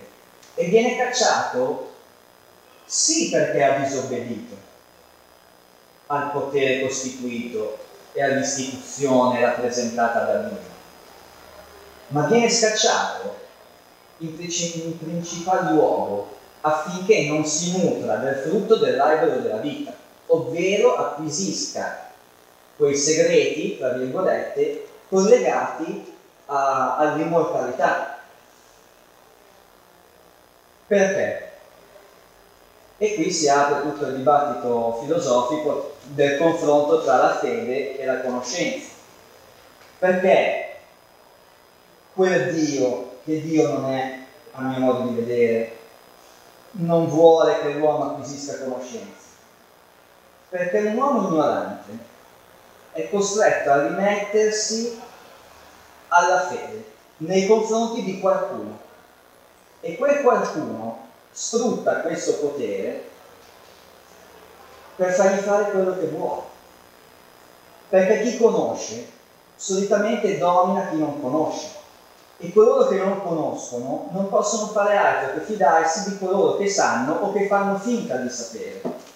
Se conosci non hai bisogno di credere. Chi conosce non ha bisogno di credere. Se io so che questa bottiglia è sul tavolo, non ho bisogno di Anna Maria Mandelli che mi convinca che questa bottiglia è sul tavolo. Io so che questa bottiglia è sul tavolo. E se non lo so, Anna Maria potrebbe anche ingannarmi dicendo non c'è. Eh, ma io la vedo.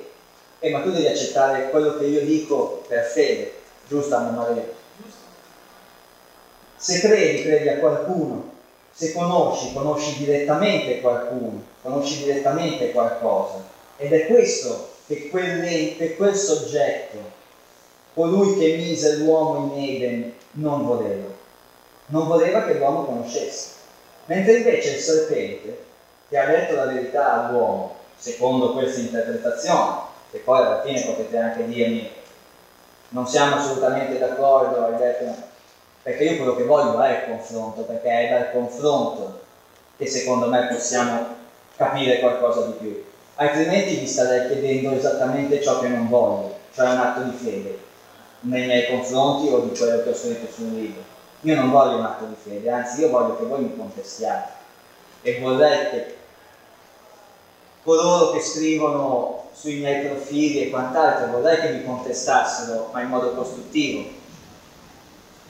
Tornando al serpente che ha detto la verità all'uomo, sappiamo anche che il simbolo del serpente in molte civiltà antiche è sinonimo di conoscenza. Tant'è vero che il serpente è stato da sempre ritenuto il simbolo che incarnava i saperi occulti, i saperi segreti, i saperi esoterici. Ed è in realtà una delle più importanti figure nella simbologia e nelle culture e nelle tradizioni di tutto il mondo. È purtroppo stata offesa, insultata e colpevolizzata ed accusata di essere l'attore principe delle peggiori malefatte nella Bibbia, nell'Antico Testamento, nelle eh, religioni abramitiche, nelle religioni del libro, perché lo capiremo magari dopo. Ma va considerato che per i Sumeri, da cui la Bibbia tutto sommato trae molti spunti, Uh, il serpente era il detentore dei segreti, rappresentava la conoscenza e la potenza benefica, non era mai visto come qualcosa di malvagio il serpente, non è mai visto come qualcosa di, di malvagio nelle altre tradizioni. È stato demonizzato dalla dottrina cattolica fin dagli albori del cristianesimo, ma è altresì vero, ed è importante sottolinearlo, che non tutti i cristiani delle origini la pensavano così fino al concilio, fino a Nicea, fino al concilio di Costantino, sappiamo che il cristianesimo era una realtà estremamente frammentata. Non era un blocco granitico come lo immaginiamo oggi, rappresentato dalla religione cattolica, ma era frammentato in molte correnti di pensiero, molte delle quali furono ritenute addirittura eretiche dopo il concilio di Nicea e cancellate dalla storia e dalla cultura e dall'insegnamento. Una di queste erano gli Offiti, eh, che era una, appunto una, una, corrente di pensiero con il quale si individuano eh, tutti i sistemi gnostici, e sappiamo che lo gnosticismo è quel ramo del cristianesimo, delle origini, che eh, perseguiva la ricerca della conoscenza. E lo gnosticismo non è una caratteristica o una peculiarità del cristianesimo, è qualcosa che attraversa i secoli, che attraversa i millenni, esisteva prima del cristianesimo, esisterà dopo il cristianesimo tacciato di eresia, esiste ancora oggi, seppur in ambiti che magari molti non capiscono, però esiste ancora oggi lo gnosticismo. E questi ofiti veneravano il serpente in quanto veniva ritenuto appunto il reggitore agli uomini della conoscenza del bene e del male preclusa dal Dio veterotestamentario, che gli gnostici considerano invece essere uh, il demiurgo, definendolo il demiurgo, il reale ostacolo all'umanità per poter evolversi. Il Dio veterotestamentario è per gli gnostici l'ostacolo all'umanità per poter evolversi.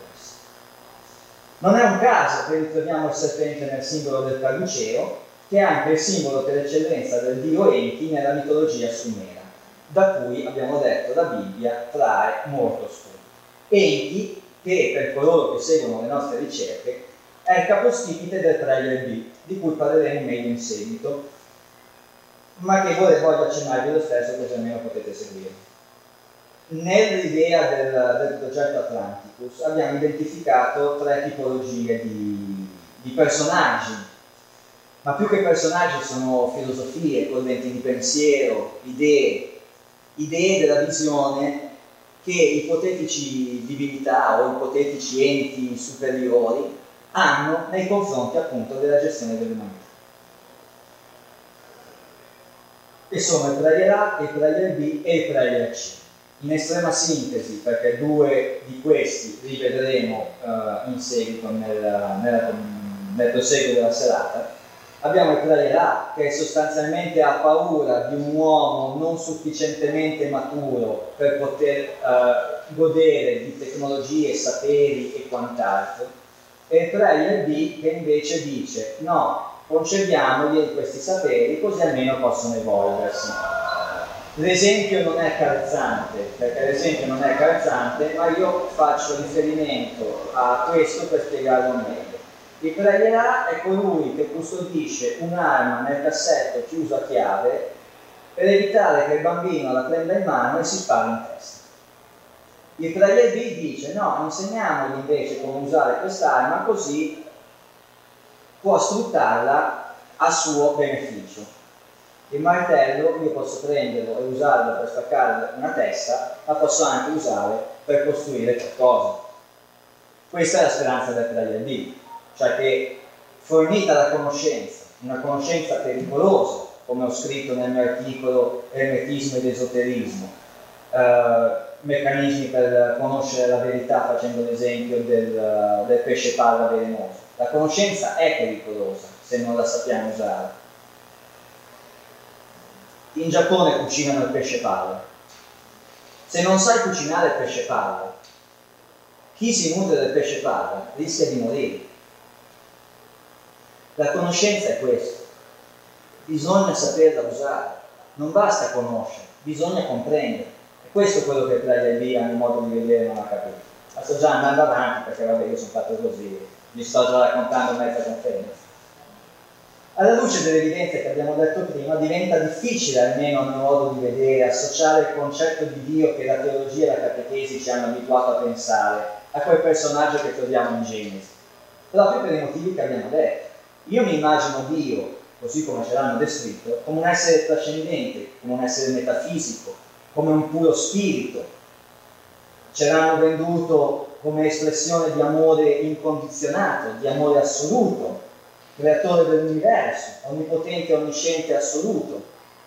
Io non ci trovo niente di questo in quello che leggo in Genesi, però magari non mi limite, ditemi voi. Quindi questo per me è l'immagine, l'idea di, di Dio. Quello che viene descritto nella Bibbia, quantomeno nell'Antico Testamento, è un essere materiale, fisico, tangibile, peraltro lui stesso si definisce invidioso, timoroso e soprattutto geloso quando interagisce col cosiddetto popolo eletto, pertanto relativistico e, quanto, e per quanto abbiamo detto prima, oltretutto bugiardo, perché disse all'uomo che sarebbe morto.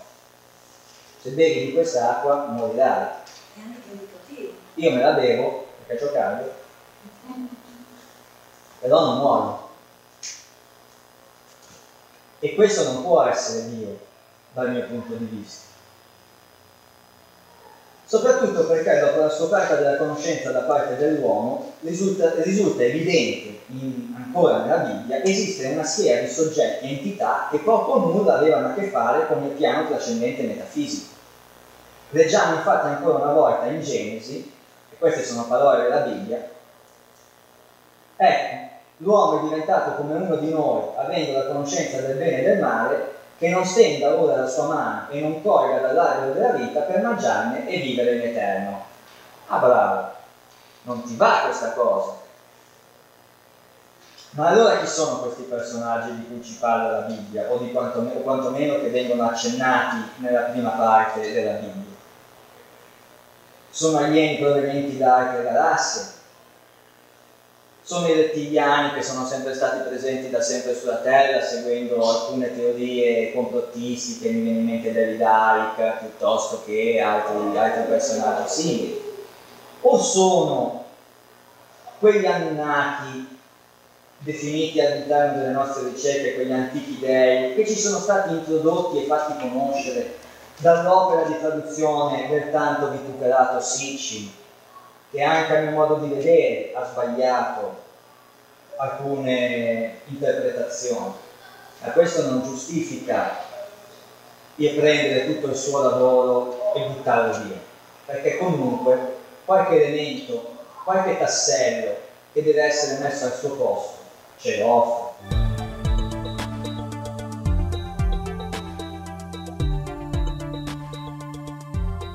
Poi spetta a noi discernere tra i vari tasselli che ci sono e capire quali vanno al posto giusto e quali invece sono, eh, come dire, un di più. Quello che definisco essere il mosaico della verità, tanto per eh, presentare un, un ulteriore concetto che magari vi potrà aiutare a capire come percepisco io la ricerca, è come comporre un puzzle di 10.000 pezzi, quando nella scatola ce ne sono 100.000 e non hai neanche l'immagine che ti può guidare. E questo è il lavoro che deve essere fatto, a mio modo di vedere, anche nei confronti di Sitchin. Non prendere Sitchin e tutto quello che dice Sitchin relativamente al mondo degli Anunnaki, alla cronologia degli Anunnaki, alle figure degli Anunnaki che venivano dal libro e quant'altro. Tant'è vero che come ho presentato all'interno, delle mie ricerche, io non li ipotizzo provenire da tanto lontano, io li ipotizzo provenire da Marte e ci sono anche degli elementi che possono supportare questa idea, in accordo con la cronologia siciliana, che andiamo magari a vedere un attimo rapidamente. Secondo Sitchin, questi Anunnaki, che sono degli extraterrestri molto simili a noi, provenienti dal pianeta Nibiru, sarebbero arrivati sulla Terra 450.000 anni fa. 400, nell'intervallo di tempo tra 450.000 anni fa e 400.000 anni fa costruiscono le prime infrastrutture in Mesopotamia, le città di Eridu, di Badakibira, perché sfruttavano le risorse minerali e quant'altro di quella zona, le risorse materiali, fino all'arrivo di Enlil e alla restituzione di Enki, che sono i due fratelli eh, principi principali della mitologia sumera e sono anche i capostipiti dei due preli che vi avevo accennato prima. Enlil sarebbe il capostipite del prele Ra, Enki il capostipite del prele Udini, fino ad arrivare a 300.000 anni fa, quando per cause che Sitchin eh, vi elabora nella sua interpreta, nella sua appunto interpretazione dei fatti, avviene, uh, avviene la creazione artificiale e artificiosa dell'Homo sapiens, cioè noi, per ibridazione tra un ominide che già esisteva sulla Terra e che stava facendo il suo percorso evolutivo naturalmente felice e beato, che era l'Homo erectus, o meglio l'Homo heidelbergensis, e il loro DNA. Perché? Perché gli serviva forza lavoro. Perché? Perché gli serviva uno schiavo. Gli serviva qualcuno che lavorasse al posto loro. Ed è altresì vero che l'età dei primi ritrovamenti di Homo sapiens si aggirano proprio tra, tra 300 e 250 mila anni fa. Ma se gli serviva uno schiavo, se agli Anunnaki gli serviva uno schiavo, come peraltro ha approfondito un ricercatore che apprezzo moltissimo e che vi consiglio, Biagio Russo, nella sua opera Schiavi degli Dei. Se gli serviva uno schiavo, è ovvio che tu a questo schiavo la conoscenza non gliela devi dare, perché se no non è più schiavo, perché se no si emancipa. È per questo che avevi paura, è per questo che gli hai detto di non mangiare quel frutto, perché se no lo schiavo si emancipa. E noi oggi siamo ancora in quella condizione lì. Perché seppur abbiamo mangiato quel frutto, 2000 anni di indottrinamento, e forse anche più, perché anche prima non è che stavano messi bene, ci hanno fatto dimenticare cosa vuol dire quel frutto. Che sia stato un bene o che sia stato un male dimenticarlo, lo vediamo magari poco. ma sicuramente l'averlo dimenticato ci ha tolto quell'emancipazione che avevamo ottenuto grazie al serpente e siamo tornati ad essere schiavi, schiavi della nostra ignoranza. Non voglio giudicare nessuno, là c'è una partita di calcio, li hai già soggiogati, ahimè. Questo fino a 200.000 anni fa, quando avviene la cacciata dell'Eden di cui abbiamo parlato prima, circa 200.000 anni fa, il periodo chiaramente è indicativo.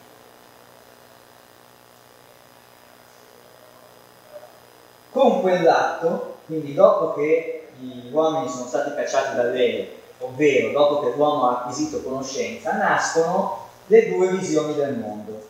Gli entiriti, il pre e il B, che ritengono che fornire al genere umano la capacità di procreare e la conoscenza sia maggiormente efficace per la missione Terra, per avere animati, non dovendo più preoccuparsi di produrre nuovi elementi, e desiderano dare anche maggiore autonomia agli esseri umani, che vengono visti come una loro creazione e pertanto, tra virgolette, amati dagli enti Tra virgolette, non siamo ancora al livello di amore che affronteremo in conclusione della conferenza. Mentre invece gli enviriti, il pregherà, temono che gli enchiriti possano utilizzare gli uomini contro di loro e temono peraltro che gli umani, se troppo numerosi, possano anche liberarsi al dominio animato. E inoltre temono che gli uomini, se lasciati di liberi di agire, rappresentino una minaccia per il pianeta e per loro stessi, non essendo in grado di gestire la capacità tecnologica fornita loro dal serpente. Insegnagli a spezzare un atomo e la prima cosa che faranno sarà tirarsi le bombe atomiche l'uno l'altro.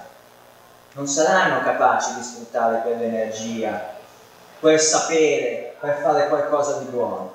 Dagli in mano un martello, non costruiranno un mobile, se lo tireranno in testa l'un l'altro, perché bestie sono. E il simbolo non è un caso. Gli enchiriti sono rappresentati dal serpente, dal caduceo inchirita, in ogni loro forma, ogni volta che lo, che troviamo nella tradizione, nella storia, ma anche nella cultura Veda, nelle culture, eh, nei testi sanscriti, nei testi Veda, il simbolo del serpente, la Kundalini, è un serpente alla fine, giusto? Il serpente è un simbolo, il serpente dell'Ede non è un serpente, è un simbolo. E quel serpente è, viene visto in modo negativo solo nella nostra cultura, solo nella cultura occidentale. Mentre invece gli Enriti e Preiera vengono rappresentati e riconosciuti dal simbolo dell'aquila, che è una, diretto, diciamo, una diretta conseguenza del cerchio alato individuato da Sitchin nelle sue opere, che è appunto il simbolo degli Anunnaki. E anche questo ha un senso, perché l'erede al trono, secondo, l'aristocrazia, secondo l'albero aristocratico disegnato da Sitchin, era proprio Enri, non Enki. A questo punto ci concentriamo su un periodo che da 200.000 anni fa, ovvero dal conferimento della capacità di procreare, dalla cacciata del veleno che abbiamo detto, e dai contrasti tra enti ed enri che poi sono sfociati in violenti guerre e battaglie descritti in alcuni testi, penso ai testi indiani che parlano dell'utilizzo di Vimana nei loro scontri, nei loro confronti e tutto quanto, arriviamo fino a 70.000 anni fa. Vado veloce chiaramente perché l'oggetto non è la storia di questi qua. 70.000 anni fa cosa succede? E questo è scientificamente provato dalla, dalla geologia. 70.000 anni fa esplode il supervulcano Toba in Indonesia. L'esplosione del supervulcano Toba ha, ha quasi determinato l'estinzione del genere umano l'estinzione dei sapiens che popolavano, sapiens e Neanderthal che popolavano la Terra in quel momento. E altrettanto mette fine alla, alla missione degli Anunnaki, secondo Sitchin, perché chiaramente ha cancellato tutto, ha distrutto tutto, il sistema è venuto a mancare, non c'è più niente, tutto distrutto, tutti gli schiavi che avevamo ce li siamo giocati, bisogna fare qualcosa d'altro. In quel momento secondo, secondo le mie ricerche, secondo le mie conclusioni, è in quel momento che inizia la civiltà antidiluviana su cui ci focalizziamo all'interno del podcast. Quella civiltà che noi conosciamo con il nome di Atlantide, o che siamo soliti chiamare con il nome di Atlantide, che poi Atlantide è una cosa molto più complessa, molto più, più ampia, secondo me inizia qui, o quantomeno questa è la causa scatenante. Distrutto ciò che c'era prima, si ricomincia da capo con la costituzione di quella che i miti classici, i miti greci mi vengono in mente, ricordano come l'Arcadia, ricordano come l'età dell'oro, ricordano come l'armonia, ricordano come il momento in cui l'umanità era in grado quasi di vivere in armonia con la natura, o quantomeno noi questa idea abbiamo di Atlante. Ed è in questo intervallo di tempo che gli Anunnaki, le divinità, i semidei, chiamiamoli così, conferiscono, tornano a conferire e a istruire l'uomo di tutte quelle conoscenze esoteriche che oggi ci sono sfuggite di mano. E infatti è questo fino a 12.000 anni fa, quando invece un evento più vicino a noi, il diluvio universale, che equivale, che coincide con la fine della glaciazione di Wurm, evento geologico, coincide anche con la fine dell'età dell'oro, perché il diluvio universale, così come 70.000 anni fa il Tova aveva spazzato via tutto, così il diluvio universale, la fine della glaciazione di Wurm, quindi l'innalzamento del livello del mare, cambi climatici, successo di tutto, mette fine alla civiltà atlantidea, mette fine all'età dell'oro mette fine all'invito.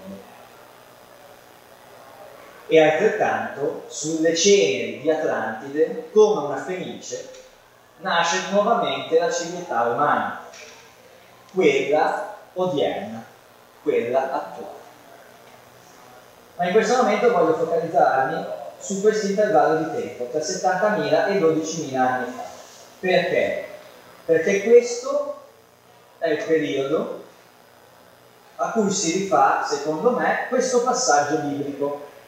Quando gli uomini cominciarono a moltiplicarsi sopra la faccia della terra, dopo la riduzione del vulcano da Prova, e nacquero loro delle figliole, avvenne che i figli di Dio videro che le figlie degli uomini erano belle, se ne presero per mogli tra tutte quelle che loro chiamano, e queste partorirono le loro figli. Sono questi i famosi eroi dell'antichità. Insomma, i figli degli Anunnaki hanno incontrato le figlie dei Sapiens e per, qualsi, per qualche strano motivo hanno deciso di accoppiarsi, creando una stirpe. Quella stirpe che uh, viene ricordata come una stirpe semidivina, semidea. Mi viene in mente Zeus che si trasforma in toro o in, in cigno in pavone o in qualche altro tipo di animale e si accoppia con uh, le donne terrestri che trovava, perché questi avevano questo vizio, tutto sommato.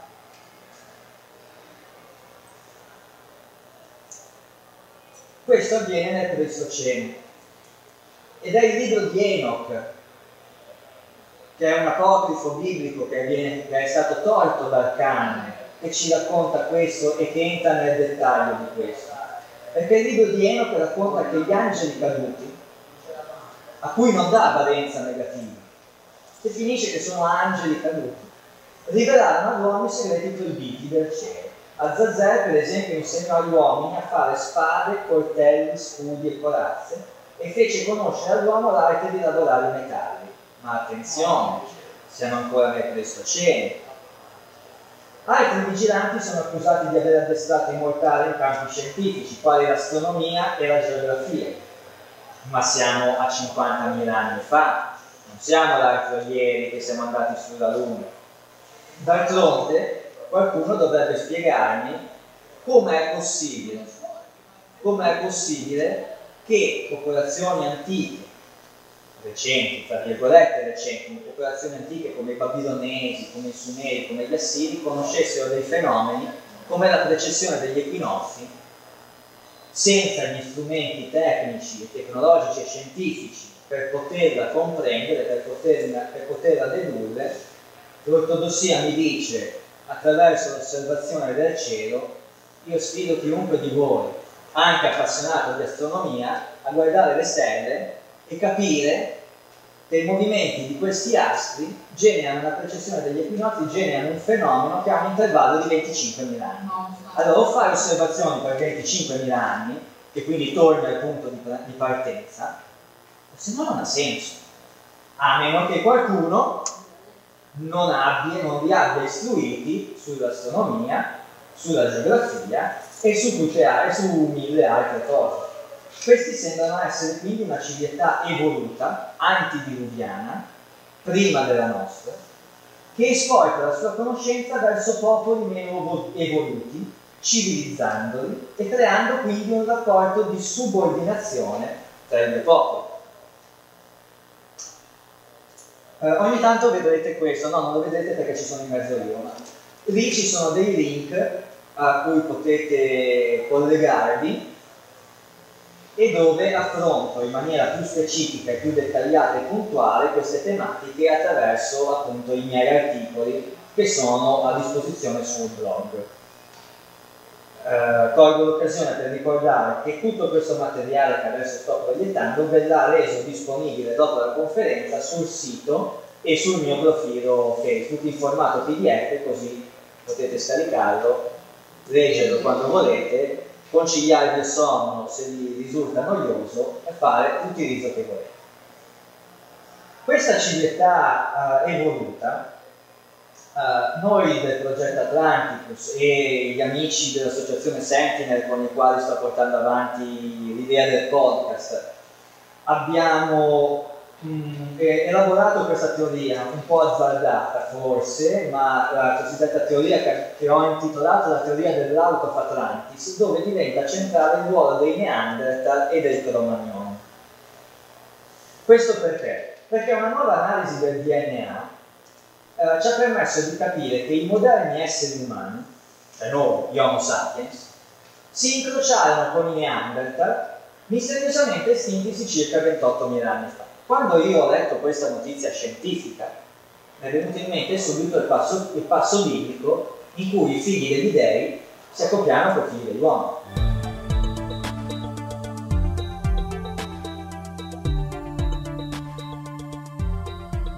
L'accoppiamento tra queste due specie apparentemente ebbe luogo nel Medio Oriente, dove nacquero poi le civiltà che ci raccontarono di questi fatti nei loro testi i Sumeri in primis, come se i Sumeri in Mesopotamia e chi per loro, prima di loro, perché oggi sappiamo che i Sumeri sono la prima civiltà evoluta, ma non è escluso che domani se ne scoprano altre più recenti. Prima della scoperta dei Sumeri si riteneva fossero gli Egizi, la prima civiltà ad aver edificato qualcosa di serio.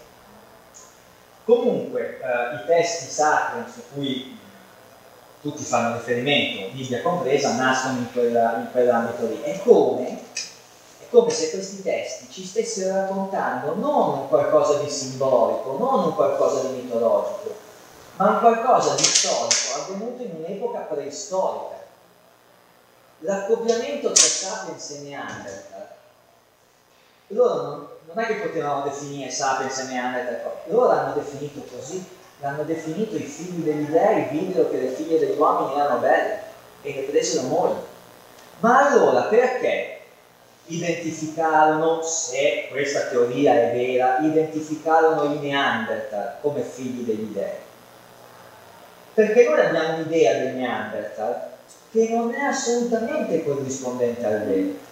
L'ortodossia ci ha raccontato che il Neanderthal era un selvaggio vestito di pelle arretrato tecnologicamente e culturalmente rispetto al Sapiens e pertanto soppiantato dal Sapiens che arrivava bello, tecnologicamente avanzato, con le armi e l'ha fatto fuori. Estinzione del Neanderthal, perché il Sapiens era più adatto all'ambiente circostante, che anche questo me lo devo spiegare, perché il Neanderthal stava lì da 20.000 anni in Europa, arriva il Sapiens dall'Africa, sarà più adattato il Neanderthal o il Sapiens?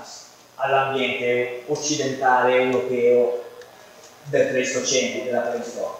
E infatti, in base alle ultime scoperte della paleantropologia, scoperte recenti, molto recenti, prende sempre più corpo l'idea che i civilizzatori dei sapiens in epoca antidiluviana potessero essere proprio i Neanderthal, che invece risultano più tecnologicamente avanzati, dove per tecnologia chiaramente sto parlando di tecnologia preistorica, non è che andavano in giro con le automobili Neanderthal, ma erano più avanzati rispetto al livello raggiunto dai sapiens. Sono stati trovati reperti di flauti nelle grotte dei Neanderthal quando ancora il Sapiens la musica non sapeva neanche cos'era.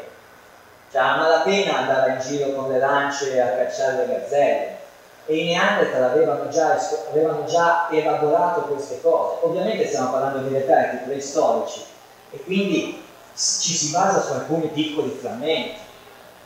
Ma alla luce di questo, io non posso escludere l'idea che il Neanderthal sapesse magari già conciare le pelli oppure lavorare dei metalli in modo artigianale, rosso, ma comunque più avanti rispetto al Sapiens.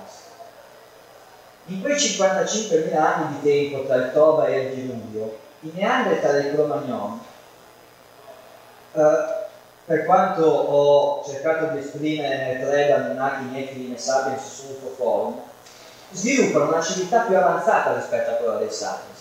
E quindi quando i sapiens arrivano in Europa, perché arrivano in Europa, arrivano dall'Africa in Medio Oriente, l'antropologia non ha sbagliato, l'antropologia non dice bugie, ci dice una parte di verità per come la vedo io.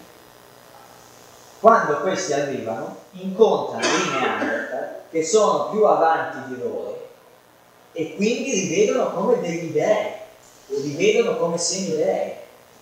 Perché se io arrivo e non c'è in mano niente, e tu ti presenti e sei vestito, che ne so, come un nativo americano e suoni il flauto e hai una mazza più bella della mia perché hai tutte le serci lavorate bene e io invece mi rendo conto che tu sai qualcosa che io non so e ti scambio per un semidio in un'ottica quasi da culto del cargo, tutto sommato. Per cui i Neanderthal, che tra l'altro vengono visti come divinità non solo per la loro tecnologia e per i loro saperi, ma anche per particolari caratteristiche fisiche, che da sempre, da sempre, sono sinonimo di divinità. Capelli biondi o rossi, occhi azzurri. Non è un caso, neanche questo pensiamo a tutto alla, alla, non teologia, non è proprio teologia, ma comunque alla mitologia classica dei greci. Tutti, I, semi, i semidei erano tutti biondi. Achille era biondo, quell'altro era biondo, Apollo era biondo, erano tutti biondi. Molti dei quali descritti anche con occhi azzurri. Ma fosse solo la Grecia, va bene, mi piacevano i biondi, posso capire ma non è solo lì. In Sud America abbiamo Viracocha, che viene descritto il dio civilizzatore e viene descritto con i capelli rossicci. In Africa, in Africa, dove la popolazione è di colore, sono neri, raccontano di divinità, raccontano loro, nelle loro tradizioni tribali, raccontano di divinità dalla pelle bianca che li hanno civilizzati e raccontato tutto qua. E sappiamo che i Neanderthal e i Cro-Magnon avevano queste caratteristiche fenotipiche dall'analisi del DNA, almeno quelli europei, chiaramente, poi ognuno si adatta all'ambiente in cui vive. Per cui dimentichiamoci il Neanderthal l'orso con la clava. Il Neanderthal poteva realmente essere al pari o più avanzato dei Sapiens e quindi confuso come un semidio come un discendente della civiltà atlantidea che aveva caratterizzato l'età dell'oro e che caratterizza ancora in questo momento l'età dell'oro. Quindi per concludere questo, questo passaggio, è opinione del, del, progetto Atlanticus che l'incontro tra Sapiens e Neanderthal corrisponde al passo biblico in cui i figli degli dei si unirono con le figlie dell'uomo.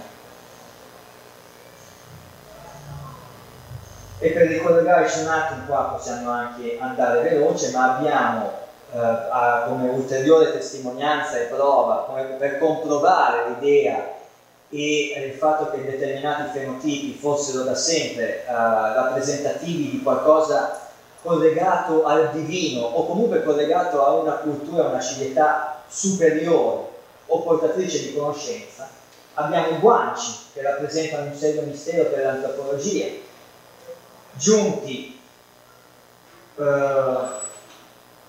nelle Canarie intorno al 3000 a.C. provenienti dall'Africa. Il problema è che i tratti somatici dei guanci, come testimoniano diverse mummie, sono di carnagione chiara, alta statura e capelli rossastri, caratteristiche delle latitudini nordiche più che di quelle africane.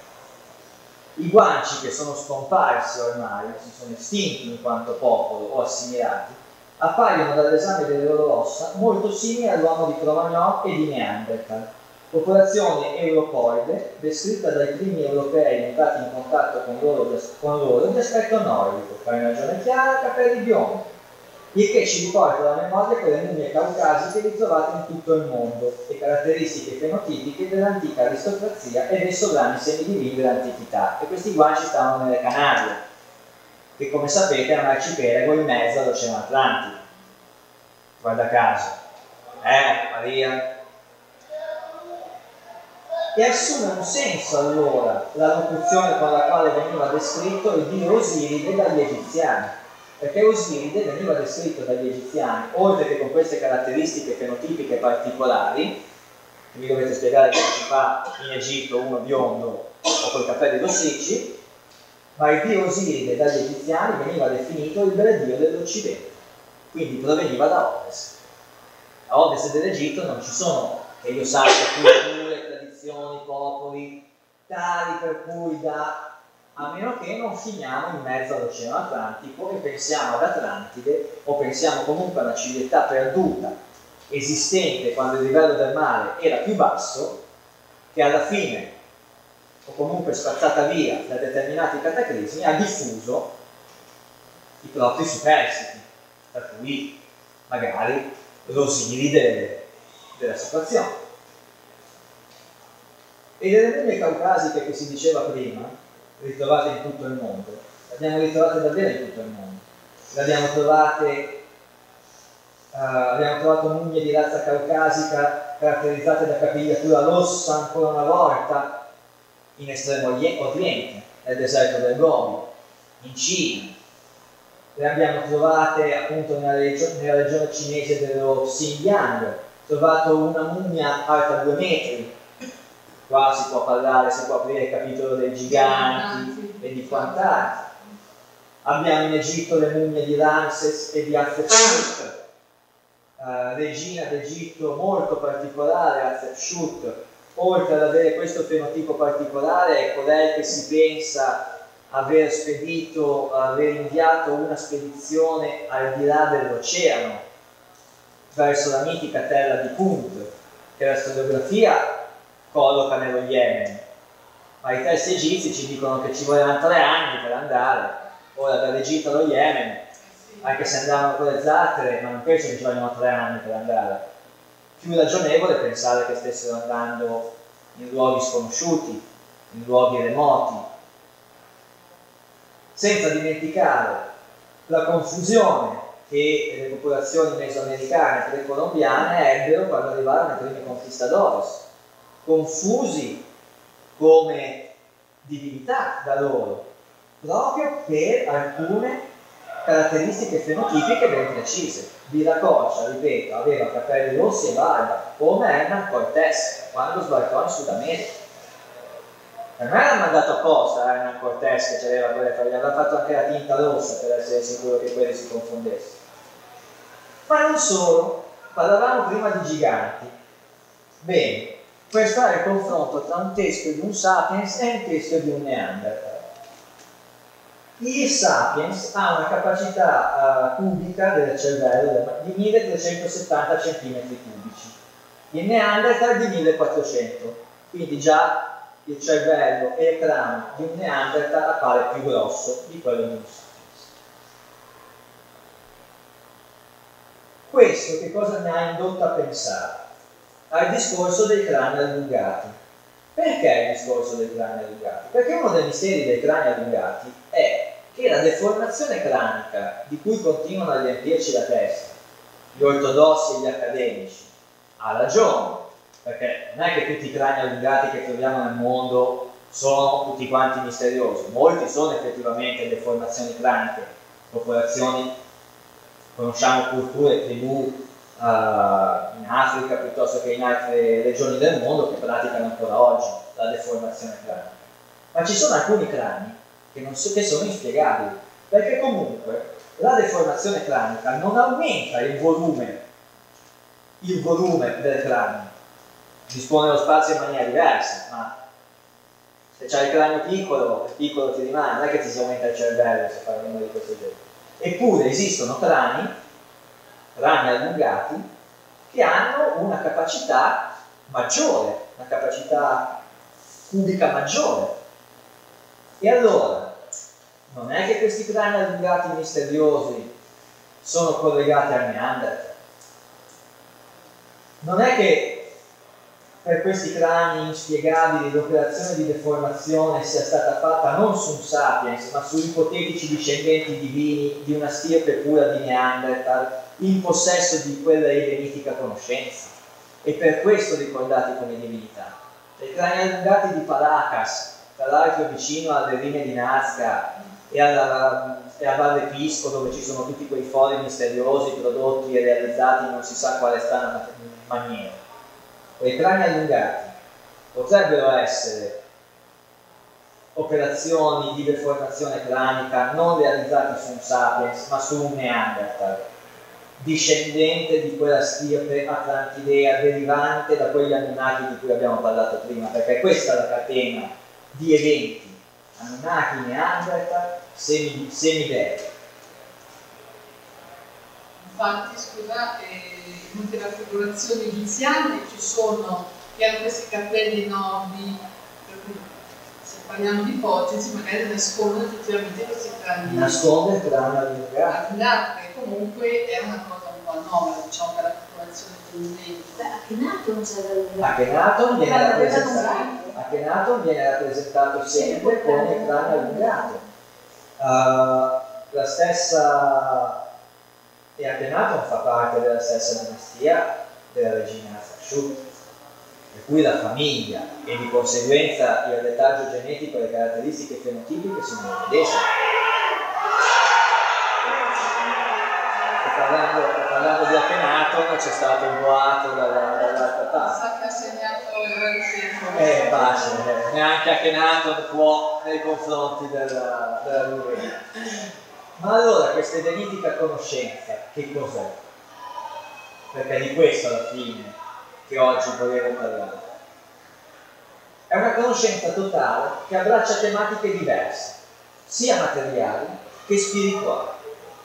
Questa conoscenza negataci, o quantomeno hanno tentato di negarcela i nemici, è la conoscenza che ci ha portato, che ci ha conferito il serpente, che cos'è?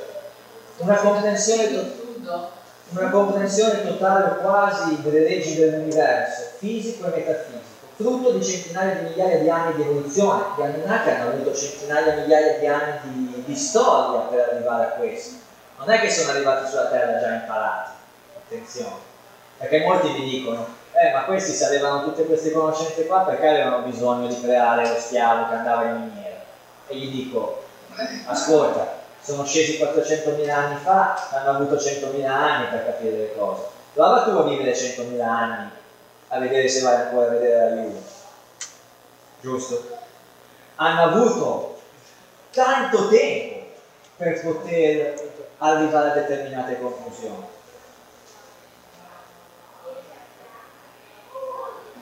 Quindi, appunto, una conoscenza frutto di centinaia di migliaia di anni di evoluzione senza la contaminazione religiosa dei nostri tempi. perché c'è da dire che non penso che avessero un papa o una religione alla quale doversi attenere e accettare per fede, che hanno, che hanno insegnato a noi per tenerci sotto controllo, magari. Quindi, scienza, ma anche, tra virgolette, magia, dove per magia intendo quella parte di scienza che non viene riconosciuta tale oggi, ma che in realtà potrebbe essere ritenuta tale. E essere capaci di mettere insieme quello che è la scienza oggi, da quello che è ritenuto pseudoscienza oggi, che ha a che fare magari con la dimensione metafisica. Torneresti a realizzare quell'alchimia tra queste due discipline che ha permesso durante l'età dell'oro tutte queste scoperte. Perché la scienza, suo malgrado, per come è concepito il metodo scientifico, arriverà fino a un certo punto, fin dove puoi sperimentare. Ma dove non puoi sperimentare non puoi indagare secondo il processo scientifico. Eppure c'è tutto un universo là fuori che non puoi sperimentare con i nostri, che non possiamo sperimentare con i nostri cinque sensi, ma c'è e dopo lo vediamo. E dopo non solo lo vediamo, e qua permettetemi di essere super ambizioso, ma dopo ve lo dimostro in modo semplicissimo che esiste tutto un mondo che noi non vediamo ma che in realtà c'è. Ed è semplicissimo da capire. Ma andando avanti con la conoscenza, questa conoscenza era già anche stata scritta nei testi Veda migliaia di anni fa, ovviamente con un linguaggio non comprensibile per noi, ma era fisica quantistica, i Veda, l'illusione, i Vimana, tutte quelle robe lì, fisica quantistica. Tecnologie perdute antidiluviane, appunto mi vengono in mente i Vimana, lo Shamir, la torre Z, vi invito a approfondire il discorso della torre Z sui libri di, Maur- di Mario Pinter, Mario e Maurizio Pinter. Che poi sono contestati, Mario è contestato. Ma non è, pseudo, cioè, ma non è pseudoscienza, ci sono i blocchi di granito, sono lì, sono tangibili. Qualcuno conoscono però cos'è adesso lo conoscono. Sì, ma a suo tempo, quando Mario Pinter le scrisse i libri, io, cioè, io l'ho conosciuto allora quando, sono 25 anni fa che ho scritto lo Z. Sì, sì, Eh, sicuro. mi ricordo che ha subito attacchi da tutte le parti, Eh. si era inventato, che non era vero. Eh, Zacchi Aguassa ti racconta ancora che, che li hanno spinti i blocchi mettendone uno ogni 8 minuti, spingendoli con gli schiavi, per cui hai voglia ora che accettino l'idea dell'esistenza della torre Z all'interno della piramide di Cheope, ma non solo dell'esistenza della torre Z, ma del funzionamento della torre Z. Che in realtà anche lì c'era un capitolo da aprire. Il funzionamento, a cosa serviva quella A cosa? serviva, perché è stato spostato, quali collegamenti ci sono con la torre di Babele, che è l'altro momento biblico in cui gli dei intervengono per evitare che l'uomo possa arrivare ad essere loro pari, perché quando gli uomini hanno costruito la torre di Babele, Dio è intervenuto per impedirglielo. Perché? Perché la torre di Babele, che per me equivale alla torre Z all'interno della piramide, che è stata occultata all'interno della piramide, se andiamo a, vedere quello che ci ha uh, riferito anche uh, Maurizio Pinker, del figlio, nell'ultima conferenza che abbiamo tenuto con l'associazione Sentime riguardo alla Torre Z, il potere che aveva la Torre Z e che doveva essere torto dinanzi all'invasione di, di popolazioni ostili. E questo è che agisce, che vuole evitare che la Torre Z entri in possesso di qualcuno che la possa usare in maniera erronea e che ne so, magari distruggere l'intero pianeta, perché non sappiamo l'energia o la tecnologia che ci sta dietro.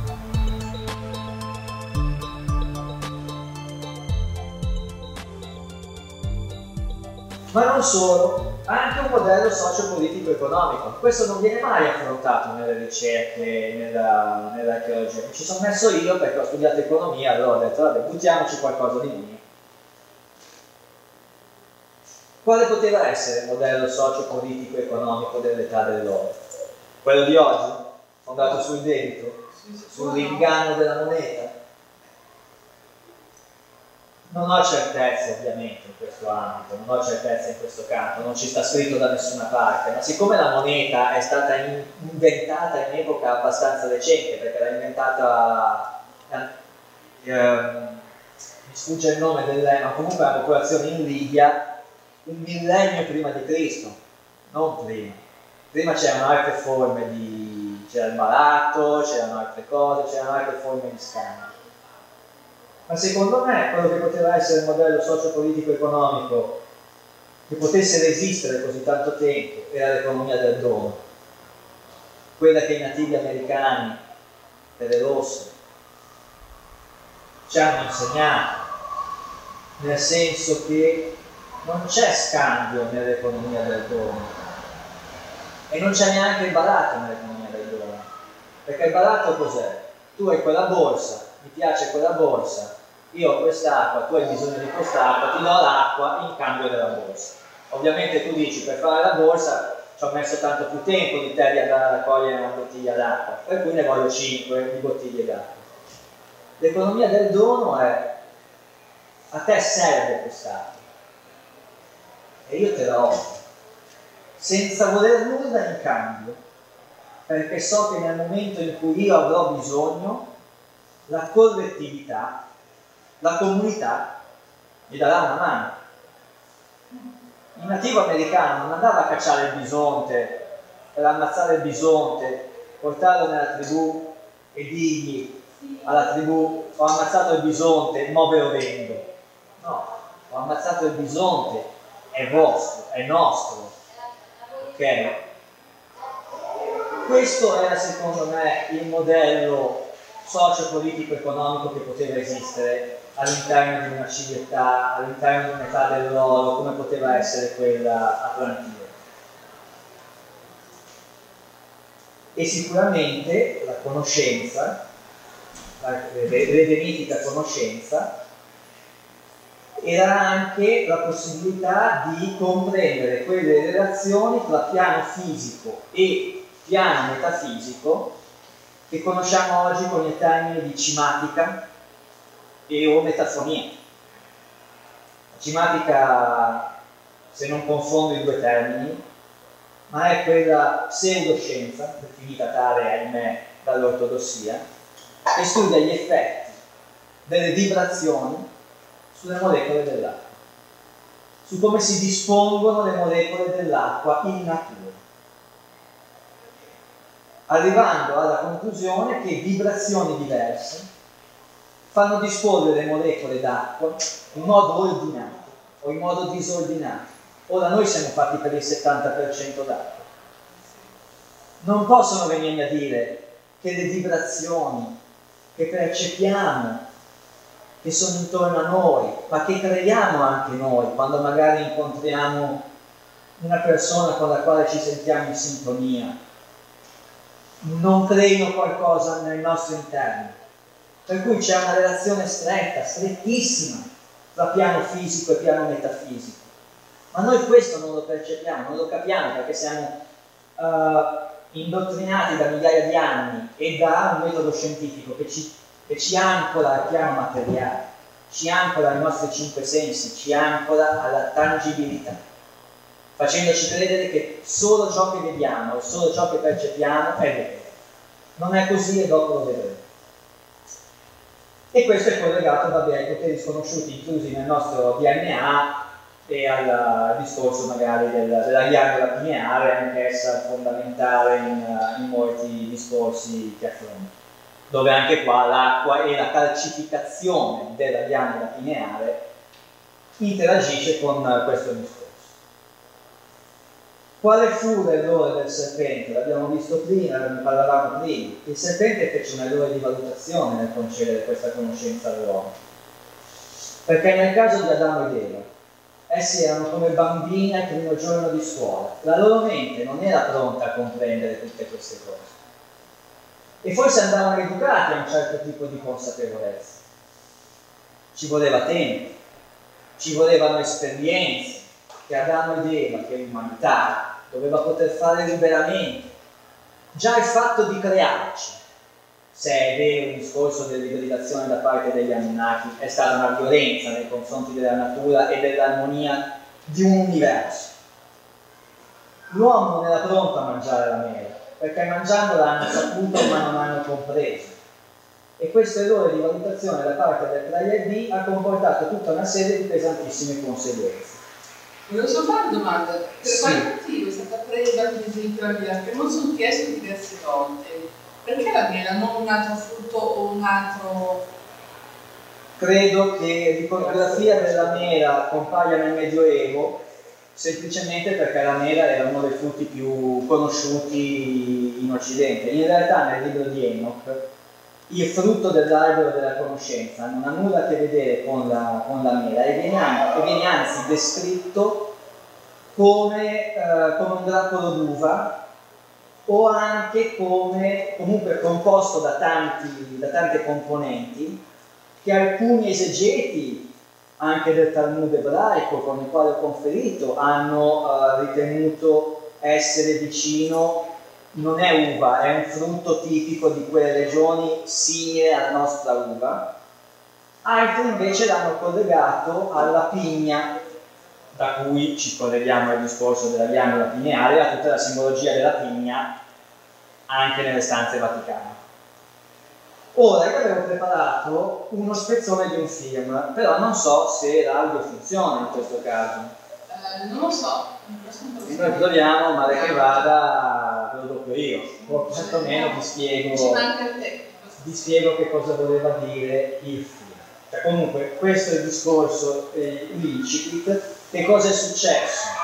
Dopo che il serpente, dopo che il serpente ha conferito all'umanità questo dono, per farvi capire che il dono l'umanità l'ha usato, l'ha usato male. Non credo si senta. E non credo neanche che si veda per la verità. Fa niente, non è un grosso problema, perché tanto non ha- si vede che il serpente, questo pezzo di conoscenza non c'era dato. Allora, era una, uno spezzone tratto dal film, dall'ultimo film eh, Noah con Russell Crowe, basato appunto sull'interpretazione enochiana e non biblica, quindi apocrifa, non tradizionale, delle vicende di Noè.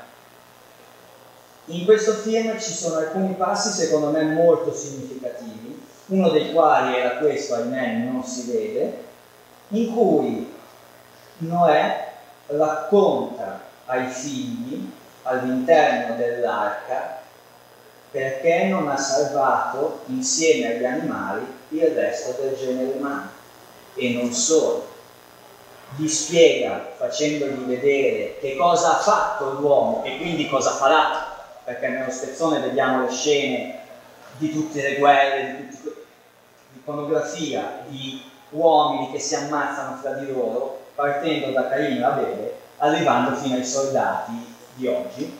Quindi per far capire che l'uomo quella conoscenza l'ha presa e non è stato capace di gestirla. L'errore del serpente, il peccato originale non è il nostro. Il peccato originale, che la Chiesa e il cattolicesimo lo voglia far ricadere su di noi, il peccato originale è il peccato dell'Iddio, è il peccato del serpente che ci ha conferito la conoscenza, ma non ha fatto in tempo, suo malgrado, a spiegarci cosa dovevamo fare. Il peccato originale è stata data una pistola, è stato dare una pistola carica a un bambino. E quindi Noè in quel film, poi chiaramente finisce come nel, come nel video di Enoch e tutto quanto, ma Noè in quel film si vede combattuto perché Dio gli ha dato l'ordine, Dio tra virgolette sempre, di salvare tutti gli animali, la sua famiglia, ma che sarebbe dovuta essere stata l'ultima famiglia umana. Non avrebbero dovuto procreare mai più. L'umanità si doveva estinguere con Noè. Poi subentra l'amore di Noè nei confronti, nei confronti dei suoi figli, che aspettano a loro volta altri figli, e quindi in nome di questo amore Noè porta avanti la discendenza umana e quello stesso Dio che gli aveva ordinato di estinguere la razza umana, che per me non è lo stesso Dio, chiaramente sono Enki da una parte e Enki dall'altra, gli dice a Noè, hai fatto bene, ti aiuto io. Cavolo che ti aiuto io, visto come siamo combinati. Però questo è il senso di quello che volevo farvi vedere in quel filmato. Sperando di Eh? Io non a. E secondo me, anche se alcuna parte della critica l'ha smontato, però chiaramente vediamo la visione gnostica. Qualcuno Del- visto il film? Quella- Sì, sì, è interessante, è interessante. Io quando ho visto quella scena ho pensato a questo. D'altronde nel film viene specificato e lo stesso Noè porta avanti l'esecuzione di quell'ordine, impedendo ai figli, impedendo ai suoi figli di avere donne, di avere mogli, Sì, sì, a sì. parte quella sterile. Che poi, vabbè, senza stare a spoilerare a tutti quanti, perché sennò poi non vanno. Se lo volete andare a vedere. Però questo era il significato e il messaggio. Ed è per questo che ancora oggi abbiamo la, la compartecipazione dei diversi player. Quindi il player A che impedisce all'uomo di nutrirsi del frutto dell'albero dell'Eden, temendone le catastrofiche conseguenze. E in questo ci metto certa parte delle religioni, certa massoneria, l'ortodossia accademica e il fenomeno del debunking. Il player B che invece persegue scopi didattici, offrendo all'umanità quegli strumenti necessari alla comprensione del sapere, come l'esoterismo, l'alchimia, l'ermetismo. Anche qui certa massoneria, perché non è che la massoneria è da considerare come un blocco granitico, tutto rivolto verso una certa idea. La massoneria secondo me è sfaccettata ed è presente all'interno di tutte queste tre tipologie di arrivando fino player C, che invece desidera e ricerca la conoscenza per soddisfare bisogni di dominio e controllo sull'umanità e di nuovo parte delle religioni, quello che viene definito il nuovo ordine mondiale, i potentati sovranazionali, le multinazionali del comparto agroalimentare, chimico-farmaceutico, finanziario, il debito, l'Unione Europea, tutte quelle robe lì. Che cosa fanno? Attraverso la conoscenza controlla e domina il mondo e domina noi che torniamo ad essere schiavi come lo eravamo 300.000 anni fa quando ci hanno creato. Da quel punto di vista non è cambiato nulla, 300.000 anni di storia non sono serviti a nulla, perché ancora oggi o ci emancipiamo o continueremo a, o continueremo a credere a qualcuno che ti racconta qualcosa, che ti racconta che se ti comporti bene vai in paradiso, che ti racconta che c'è la crisi e quindi bisogna fare sacrifici, che ti racconta che l'economia deve andare in una certa maniera quando invece sappiamo che non, non- necessariamente dovrebbe essere così, che ti racconta ogni cosa e tu ci credi per dogma di fede perché non conosci.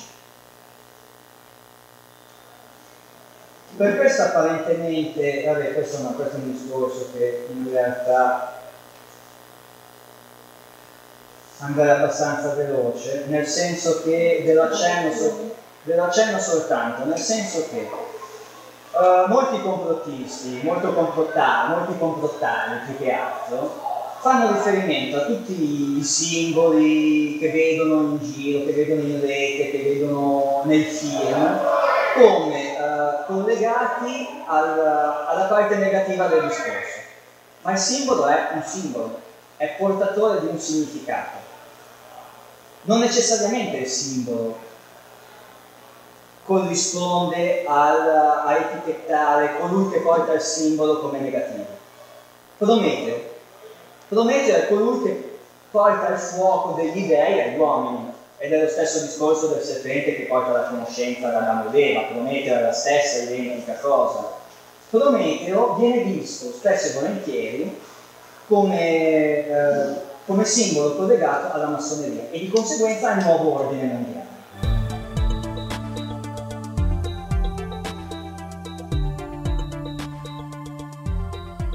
Io dico che è normale che sia il player B che il player C, ovvero che, coloro che perseguono uno scopo didattico e coloro che invece perseguono uno scopo di dominio utilizzino gli stessi simboli, perché entrambi hanno bisogno della conoscenza, quindi entrambi, tra virgolette, sono adoratori della conoscenza.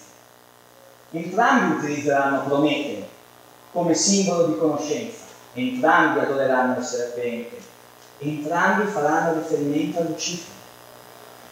Quale portatore di luce, quale Prometeo è? Prometeo porta il fuoco, porta la luce. Lucifero, che poi è stato demonizzato e bla bla bla, ma l'accezione del termine è portatore di luce. Punto. L'uscito questo film? Lucy. Lucy. Lucy per me, insieme ad altri film che sono usciti recentemente, dice tutto. Perché ti racconta, perché racconta tutto quanto. Quindi Lucifero come Prometeo simboleggia i poteri cognitivi dell'uomo e la sua capacità di raggiungere la divinità con i propri mezzi, che è ciò che Preglierà temeva fin da principio. Per questo il Preglierà demonizza la figura del serpente, per questo quelli che oggi seguono quella filosofia di pensiero, quell'idea, demonizzano determinati simboli. Ma il simbolo di per sé è portatore di un significato, dipende da chi porta quel significato. Per cui io non guardo al simbolo, non guardo al contenitore, guardo il contenuto, guardo chi sta portando quel simbolo e chi si professa di fare che cosa attraverso quel simbolo. Perché è normale che tutti e due faranno riferimento a Lucifero, ma uno lo farà per una ragione, tenerti sotto controllo, dominarti. L'altro lo farà per insegnarti qualcosa, per conferirti qualcosa. Uno ti racconterà, uno ti offrirà gli strumenti affinché tu possa accedere a quella conoscenza. Quindi non è l'utilizzo del simbolo, vabbè, l'ho già l'ho già detto. Domande? Considerazioni? Eh, Ma tu dici che vengono da Marte. Io penso che gli Anunnaki vengano da Ma Marte e non da però non ci Libì. sono più, magari li disabitati. Adesso disabitati, ma loro quando sono dovuti andare via da Marte è perché, come ha peraltro ipotizzato sulla base di elementi oggettivi un astronomo, tra l'altro lo stesso astronomo che è stato autore della, della missione della sonda Beagle, quella famosa, Pillinger mi sembra si chiamasse, aveva ipotizzato che Marte, la superficie marziana, fosse stata soggetta a un cataclisma, un impatto, qualcosa che comunque devastò il pianeta, intorno a 500.000 anni fa. E che coincide, nell'ordine di 50.000 anni, vabbè? Che coincide con quello che nella mitologia sumera reinterpretata da, da Sitchin coincide con il periodo in cui gli Anunnaki arrivarono sulla Terra. Sitchin ci parla del pianeta Nibiru, io parlo di Marte, che ha più senso dal punto di vista del gap tecnologico, perché se io arrivo da Nibiru o se arrivo da altre galassie, non ho bisogno di creare uno schiavo arrivo qua. Se io invece arrivo da Marte, posso essere molto simile a come siamo combinati noi adesso. E noi volendo, volendo, potremmo andare su Marte. La difficoltà che abbiamo nell'andare su Marte è che oggi Marte non è più adatta alla vita. Ma quando loro sono partiti da Marte avevano una fortuna, che la Terra era adatta alla vita. Per cui se sapevano che il loro pianeta sarebbe stato sconvolto da un cataclisma di quelle proporzioni, e avevano un livello tecnologico non tanto differente dal nostro, non tanto superiore al nostro, forse un secolo al massimo superiore al nostro, perché l'ingegneria genetica siamo capaci di farla anche noi volendo. adesso. Non siamo capaci di andare su Marte con uh, i vascelli spaziali, ma volendo missioni umane su Marte si potrebbero fare, volendo la tecnologia c'è, Se fosse se abitata. Scappano mille persone, eh? come si vede nel 2012, fanno le arche, fanno le arche e si va su Marte. Non vai adesso su Marte perché è un pianeta morto oggi. Ma quando all'epoca, se è vera l'idea, eh, prima si parla, adesso si stava parlando del, del fatto che io ritengo che gli Anunnaki vengano da Marte invece che da Nibiru, ipotesi sposata da tutti i siciliani che ci sono comunque i sumeri parlavano di Nibiru. I sumeri parlano di Nibiru, ma non sappiamo i sumeri che cosa si no, riferissero quando si parlava di Nibiru. Inoltre, parlare di Nibiru, di questo ipotetico pianeta che ha un'orbita di 3600 anni, che ogni 3600 anni torna nei pressi del sistema solare, sì, ma infatti la mia ipotesi che vengano da Marte non esclude l'esistenza di Nibiru. Sono due cose completamente diverse. Tant'è vero che Nibiru, il pianeta che orbita intorno alla Terra, ogni- che, orbita intorno, che arriva nei pressi del sistema solare ogni 3600 anni, non è stato trovato ma è stato trovato un pianeta Sedna che torna nei pressi del sistema solare ogni 12.000 anni. Per cui se esiste un Sedna che si fa un'orbita talmente ellittica che se ne va disperso nella- nel sistema solare e poi torna indietro ogni 12.000 anni, perché mai quel povero sì, avete vituperato quel povero sì, che ipotizzava l'esistenza di un pianeta simile a Sedna e meno assurdo di Sedna, tutto sommato. Sì, però doveva vedersi nel 2012 in giro, che non si è visto. Nel 2012 non doveva passare nessun Nibiru. Nel 2012 doveva eh, semplicemente avvenire il cambio di turno in questo infinito e assurdo gioco tra i player. Nel 2012 qualcuno aveva, ha avuto e ha iniziato perché ha avuto la possibilità di giocare la carta della consapevolezza. Oggi la consapevolezza c'è sempre stata, perché la conoscenza c'è sempre stata. Abbiamo visto che con il misticismo attraversa secoli e millenni. Ma oggi, e a maggior ragione dopo il 2012, io vedo e riscontro un cambio. Ora non sembra perché il mondo fa sempre più schifo, perché il mondo fa sempre più schifo, ma altrettanto io vedo in questo mondo che fa sempre più schifo, sempre più persone.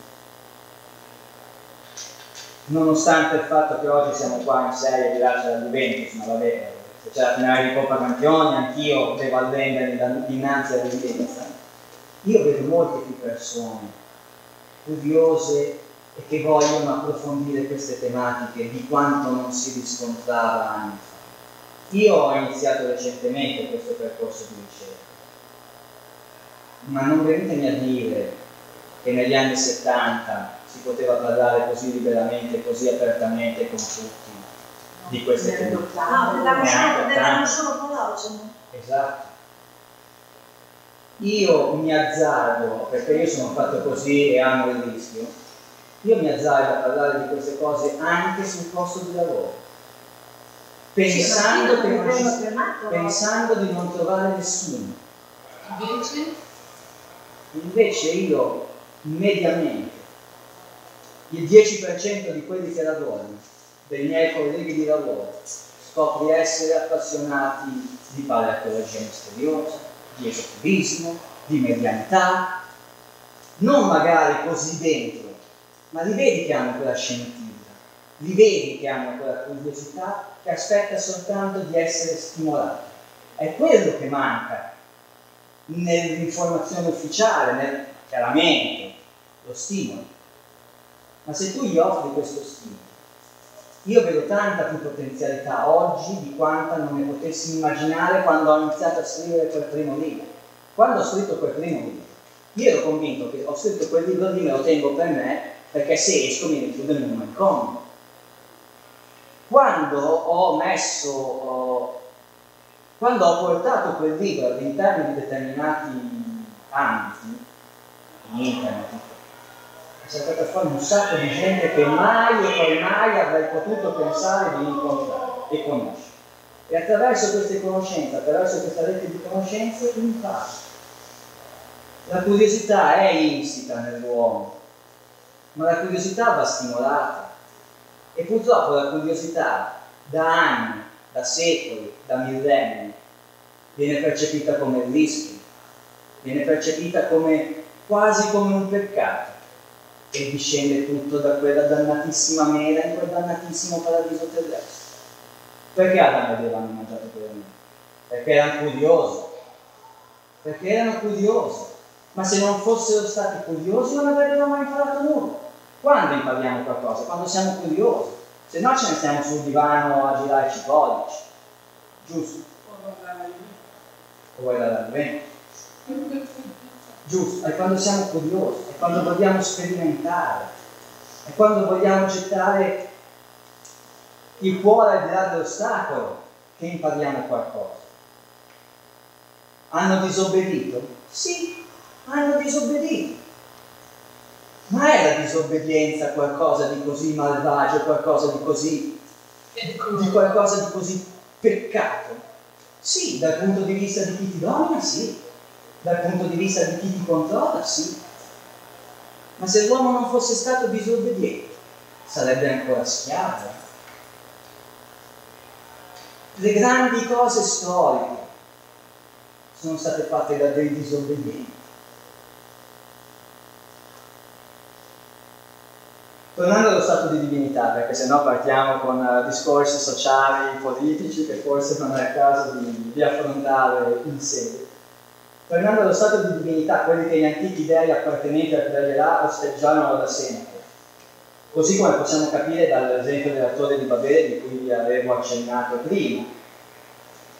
Eh, non ce l'avevano neanche i semidei. Perché? Perché Gilgamesh, questo poi mi permette di collegarmi all'altro argomento della serata, Gilgamesh, descritto per un terzo umano e per due terzi divino, quindi già frutto di un accoppiamento di quello di cui si discuteva prima, il quale, nonostante la sua discendenza divina, affronta un viaggio e mille peripezie per poter scoprire il segreto dell'immortalità. Quindi il segreto dell'immortalità non era noto neanche ai semi altrimenti Gilgamesh non sarebbe partito per andare a cercarlo. E questo segreto dell'immortalità è il secondo argomento della, della serata di oggi, perché in Eden c'erano due alberi. Seppur tutti si concentrano sul primo, l'albero della conoscenza, in Eden c'è l'albero della vita. Quello, quello sì che ci è stato negato da sempre, perché quelle divinità, che divinità non erano, hanno da sempre temuto che l'uomo potesse conoscere il segreto dell'immortalità. È un motivo semplicissimo. Perché è con la paura della morte, prima di tutte le altre paure, che possono dominare e controllare l'essere umano. Nel momento in cui tu non hai più paura della morte, è in quel momento che sei veramente libero. E le religioni, le religioni compresa quella cattolica, da sempre Gli inserti musicali che avete ascoltato in questa puntata di Atlanticast sono tratti dalla canzone Poseidon, realizzata da Ruby Seb, appartenenti all'omonimo album Poseidon.